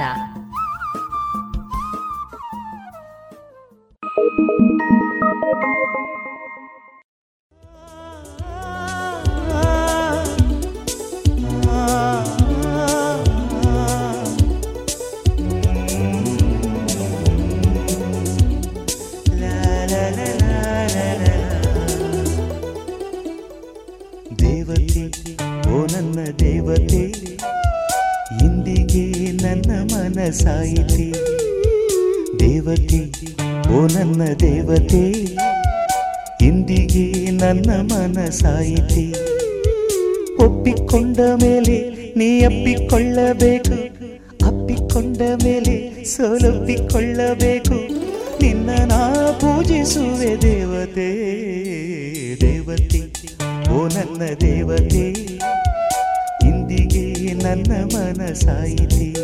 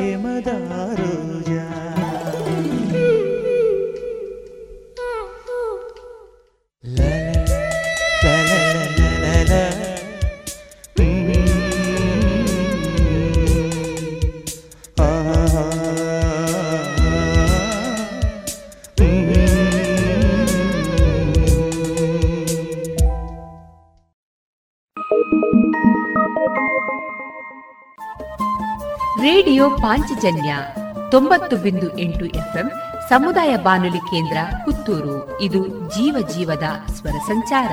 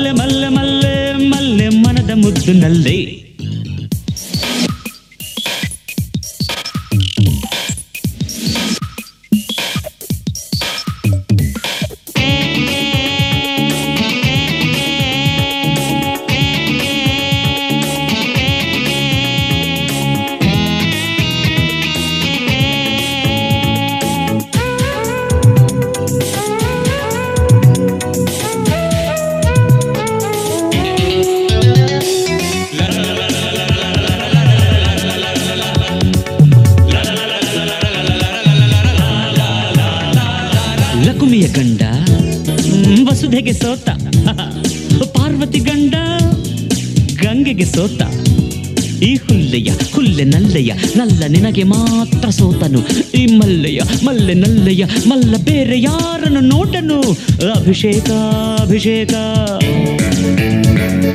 ಮುತ್ತುಗಳ ಅಭಿಷೇಕ. ನೈವೇದ್ಯ ನೈವೇದ್ಯ. ಅಪ್ಪುಗೆಯ ನೈವೇದ್ಯ.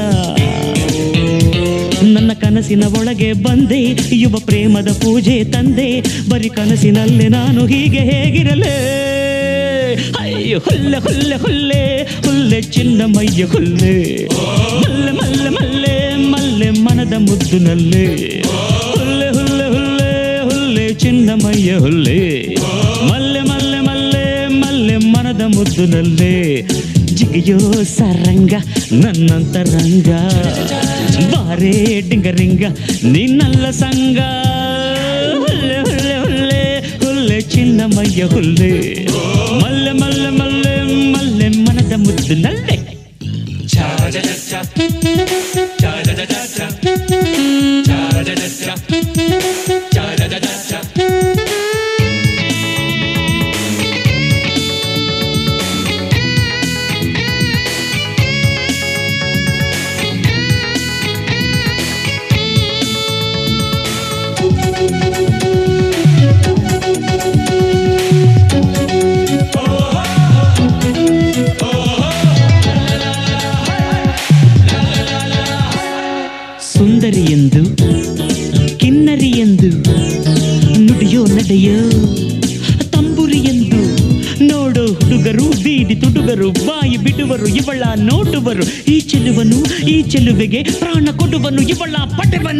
ನವನೀತ ನವನೀತ.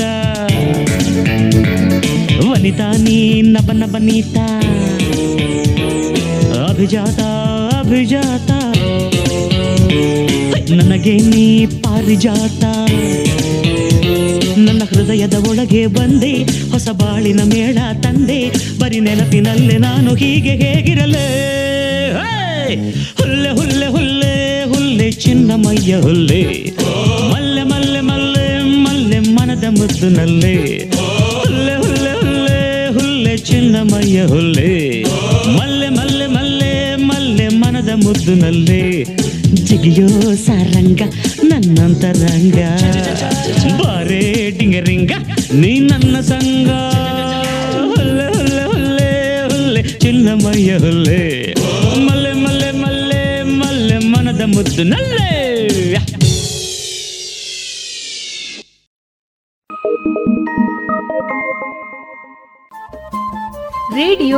ಪಾಂಚಜನ್ಯ ತೊಂಬತ್ತು ಬಿಂದು ಎಂಟು ಎಫ್ಎಂ ಸಮುದಾಯ ಬಾನುಲಿ ಕೇಂದ್ರ ಪುತ್ತೂರು. ಇದು ಜೀವ ಜೀವದ ಸ್ವರ ಸಂಚಾರ.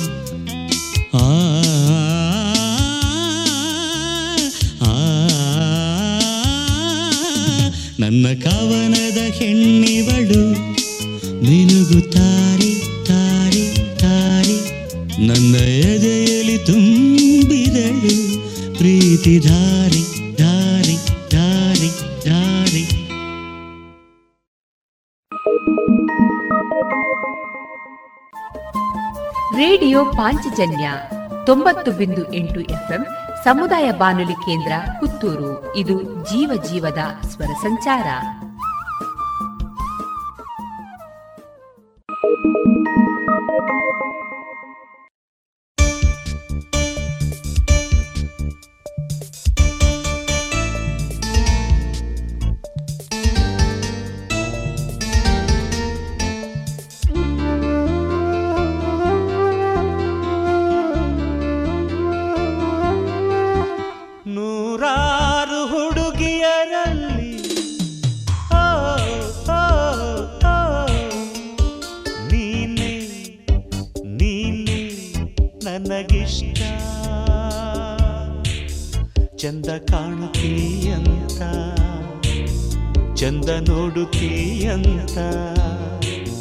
ಚಂದ ಹಾಡುತ್ತೀಯಂತ ಚಂದ ಬಾಳುತ್ತೀಯಂತ ನೂರಾರ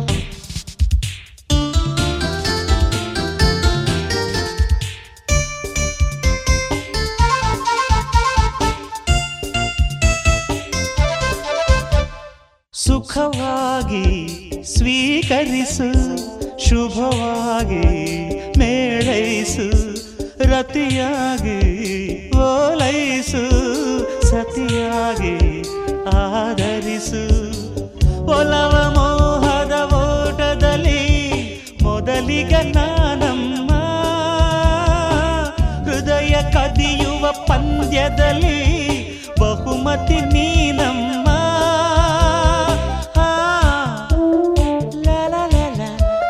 ಸರಸಿ ಸರಸಿ ನನ್ನರಸಿ ನೂರಾರು ಹುಡುಗಿಯರಲ್ಲಿ.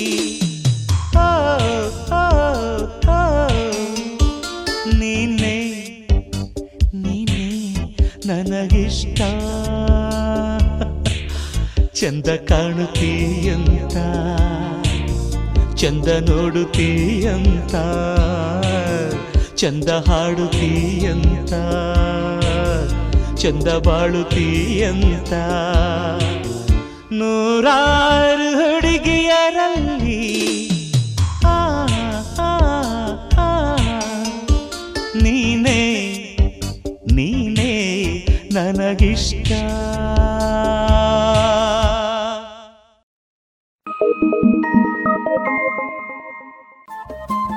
ರೇಡಿಯೋ ಪಾಂಚಜನ್ಯ ತೊಂಬತ್ತು ಬಿಂದು ಎಂಟು ಎಫ್ಎಂ ಸಮುದಾಯ ಬಾನುಲಿ ಕೇಂದ್ರ ಪುತ್ತೂರು. ಇದು ಜೀವ ಜೀವದ ಸ್ವರ ಸಂಚಾರ.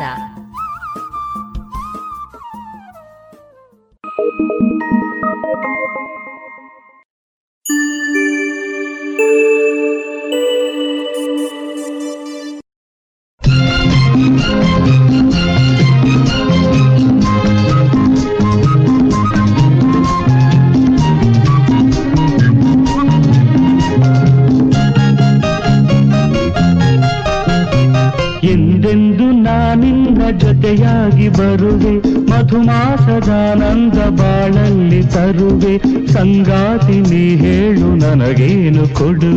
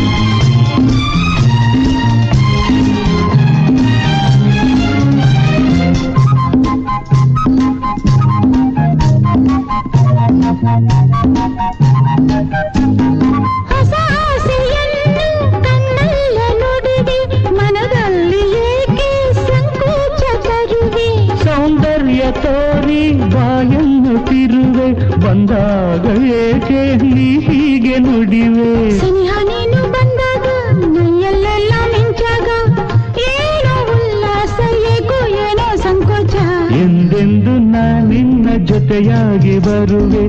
ಮಧುಮಾಸದಾನಂದ ಬಾಳಲ್ಲಿ ತರುವೆ. ಸಂಗಾತಿ ನೀ ಹೇಳು ನನಗೇನು ಕೊಡುವೆ?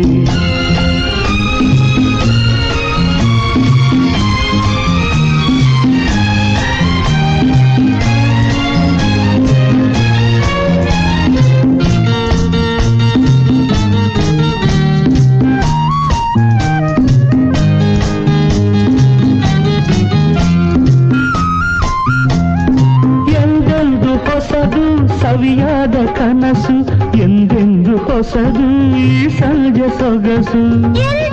ಹೊಸದು ಈ ನಮ್ಮ ಪ್ರೇಮ ಹಿತವಾದ ಬೆಸುಗೆ ಈ ನಮ್ಮ ಸ್ನೇಹ. ಹೆಣ್ಣೆ ನಿನ್ನ ಕಣ್ಣೋಟ ಚೆಲುವೆ ನಿನ್ನ ಚೆಲ್ಲಾಟ ಹೊಸದು ಎಂದೆಂದು ನಲ್ಲೆ ನಮ್ಮ ಸಂಬಂಧ. ಎಂದೆಂದು ನಾ ನಿನ್ನ ಜೊತೆಯಾಗಿ ಬರುವೆ ಮಧುಮಾಸದಾನಂದ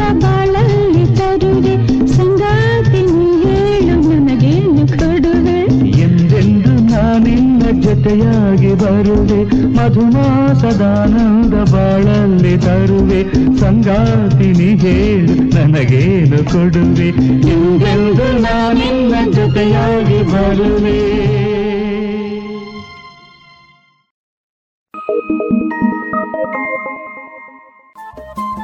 ರೇಡಿಯೋ ಪಾಂಚಜನ್ಯ ತೊಂಬತ್ತು ಬಿಂದು ಎಂಟು ಎಫ್ಎಂ ಸಮುದಾಯ ಬಾನುಲಿ ಕೇಂದ್ರ ಪುತ್ತೂರು. ಇದು ಜೀವ ಜೀವದ ಸ್ವರ ಸಂಚಾರ.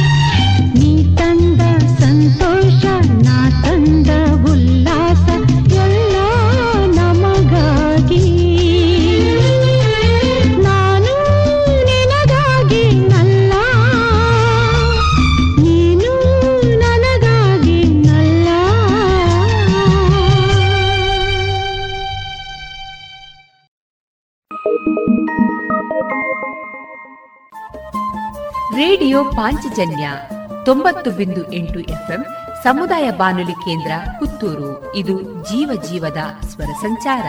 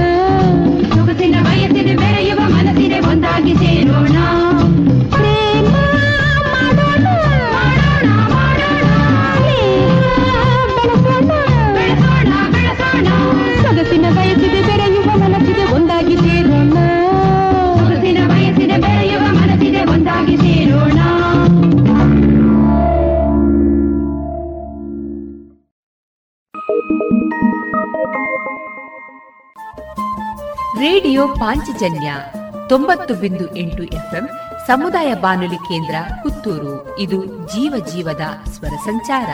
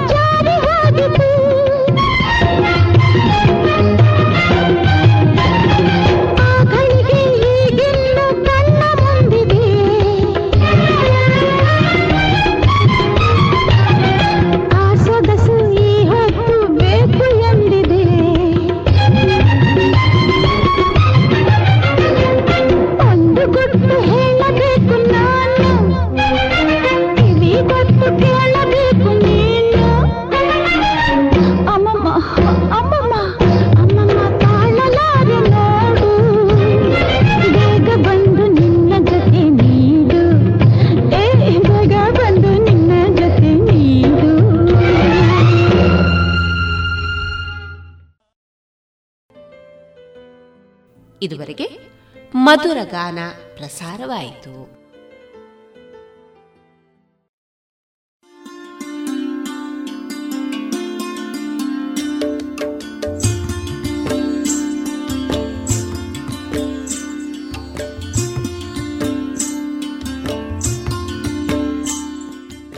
ರೇಡಿಯೋ ಪಾಂಚಜನ್ಯ ಸಮುದಾಯ ಬಾನುಲಿ ಕೇಂದ್ರದಿಂದ ನಿಮ್ಮ ಕಾರ್ಯಕ್ರಮಗಳು ಪ್ರಸಾರವಾಗಬೇಕೆ? ಹಾಗಿದ್ದರೆ ನಮ್ಮನ್ನು ಸಂಪರ್ಕಿಸಿ. ನಮ್ಮ ದೂರವಾಣಿ ಸಂಖ್ಯೆ ಸೊನ್ನೆ ಎಂಟು ಎರಡು ಐದು ಒಂದು, ಎರಡು ಒಂಬತ್ತು ಎಂಟು ನಾಲ್ಕು ಒಂಬತ್ತು ಒಂಬತ್ತು.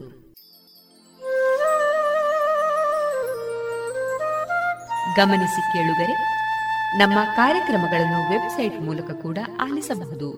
ನಮ್ಮ ವೆಬ್ಸೈಟ್ ವಿಳಾಸ W W W dot radio Panchajanya dot com. ಇಲ್ಲಿ ಆರ್ಕೈವ್ಸ್ನ ಭಾಗಕ್ಕೆ ಹೋಗಿ ಕ್ಲಿಕ್ ಮಾಡಿದರೆ ಹಳೆ ಕಾರ್ಯಕ್ರಮಗಳನ್ನು ಕೂಡ ಆಲಿಸಬಹುದು. ಜೊತೆಗೆ ನಮ್ಮ ಪ್ರಸಾರವನ್ನು ಆಪ್ ಮೂಲಕವೂ ಕೇಳಬಹುದು. ಪ್ಲೇಸ್ಟೋರ್ನಲ್ಲಿ ಪಾಂಚಜನ್ಯ ಸರ್ಚ್ ಮಾಡಿ, ಡೌನ್ಲೋಡ್ ಮಾಡಿಕೊಂಡು ತಮ್ಮ ಮೊಬೈಲ್ಗಳಿಗೆ ಇನ್ಸ್ಟಾಲ್ ಮಾಡಿದರೆ ರೇಡಿಯೋ ಪ್ರಸಾರದ ಕಾರ್ಯಕ್ರಮವನ್ನು ನೀವು ಆಲಿಸಬಹುದು. ನಮ್ಮ ಪ್ರಸಾರದ ಬಗೆಗೆ ನಿಮ್ಮ ಅಭಿಪ್ರಾಯಗಳನ್ನು ಹಂಚಿಕೊಳ್ಳಲು ನಮ್ಮ ವಿಳಾಸ ರೇಡಿಯೋ ಪಾಂಚಜನ್ಯ ತೊಂಬತ್ತು ಬಿಂದು ಎಂಟು ಎಫ್ಎಂ ಸಮುದಾಯ ಬಾನುಲಿ ಕೇಂದ್ರ, ನೆಹರು ನಗರ, ಪುತ್ತೂರು. ನಮ್ಮ ದೂರವಾಣಿ ಸಂಖ್ಯೆ ಸೊನ್ನೆ ಎಂಟು ಎರಡು ಐದು ಒಂದು, ಎರಡು ಒಂಬತ್ತು ಎಂಟು ನಾಲ್ಕು ಒಂಬತ್ತು ಒಂಬತ್ತು. ಇಮೇಲ್ ವಿಳಾಸ radio Panchajanya at Gmail dot com ನಮ್ಮ ವಿಳಾಸ ಮತ್ತೊಮ್ಮೆ ರೇಡಿಯೋ ಪಾಂಚಜನ್ಯ ತೊಂಬತ್ತು ಬಿಂದು ಎಂಟು ಎಫ್ಎಂ ಸಮುದಾಯ ಬಾನುಲಿ ಕೇಂದ್ರ ನೆಹರು ನಗರ, ಪುತ್ತೂರು. ನಮ್ಮ ದೂರವಾಣಿ ಸಂಖ್ಯೆ ಸೊನ್ನೆ ಎಂಟು ಎರಡು ಐದು ಒಂದು ಎರಡು ಒಂಬತ್ತು ಎಂಟು ನಾಲ್ಕು ಒಂಬತ್ತು ಒಂಬತ್ತು. ಇಲ್ಲಿಗೆ ಈ ಹೊತ್ತಿನ ಪ್ರಸಾರ ಕಾರ್ಯಕ್ರಮವನ್ನ ಮುಕ್ತಾಯಗೊಳಿಸುತ್ತಿದ್ದೇವೆ. ಆತ್ಮೀಯ ಕೇಳುಗರಿಗೆಲ್ಲ ರೇಡಿಯೋ ಪಾಂಚಜನ್ಯದ ಬಳಗದ ಪರವಾಗಿ ನಾನು ತೇಜಸ್ವಿ ರಾಜೇಶ್ ಮಾಡುವ ಅನಂತ ವಂದನೆಗಳು.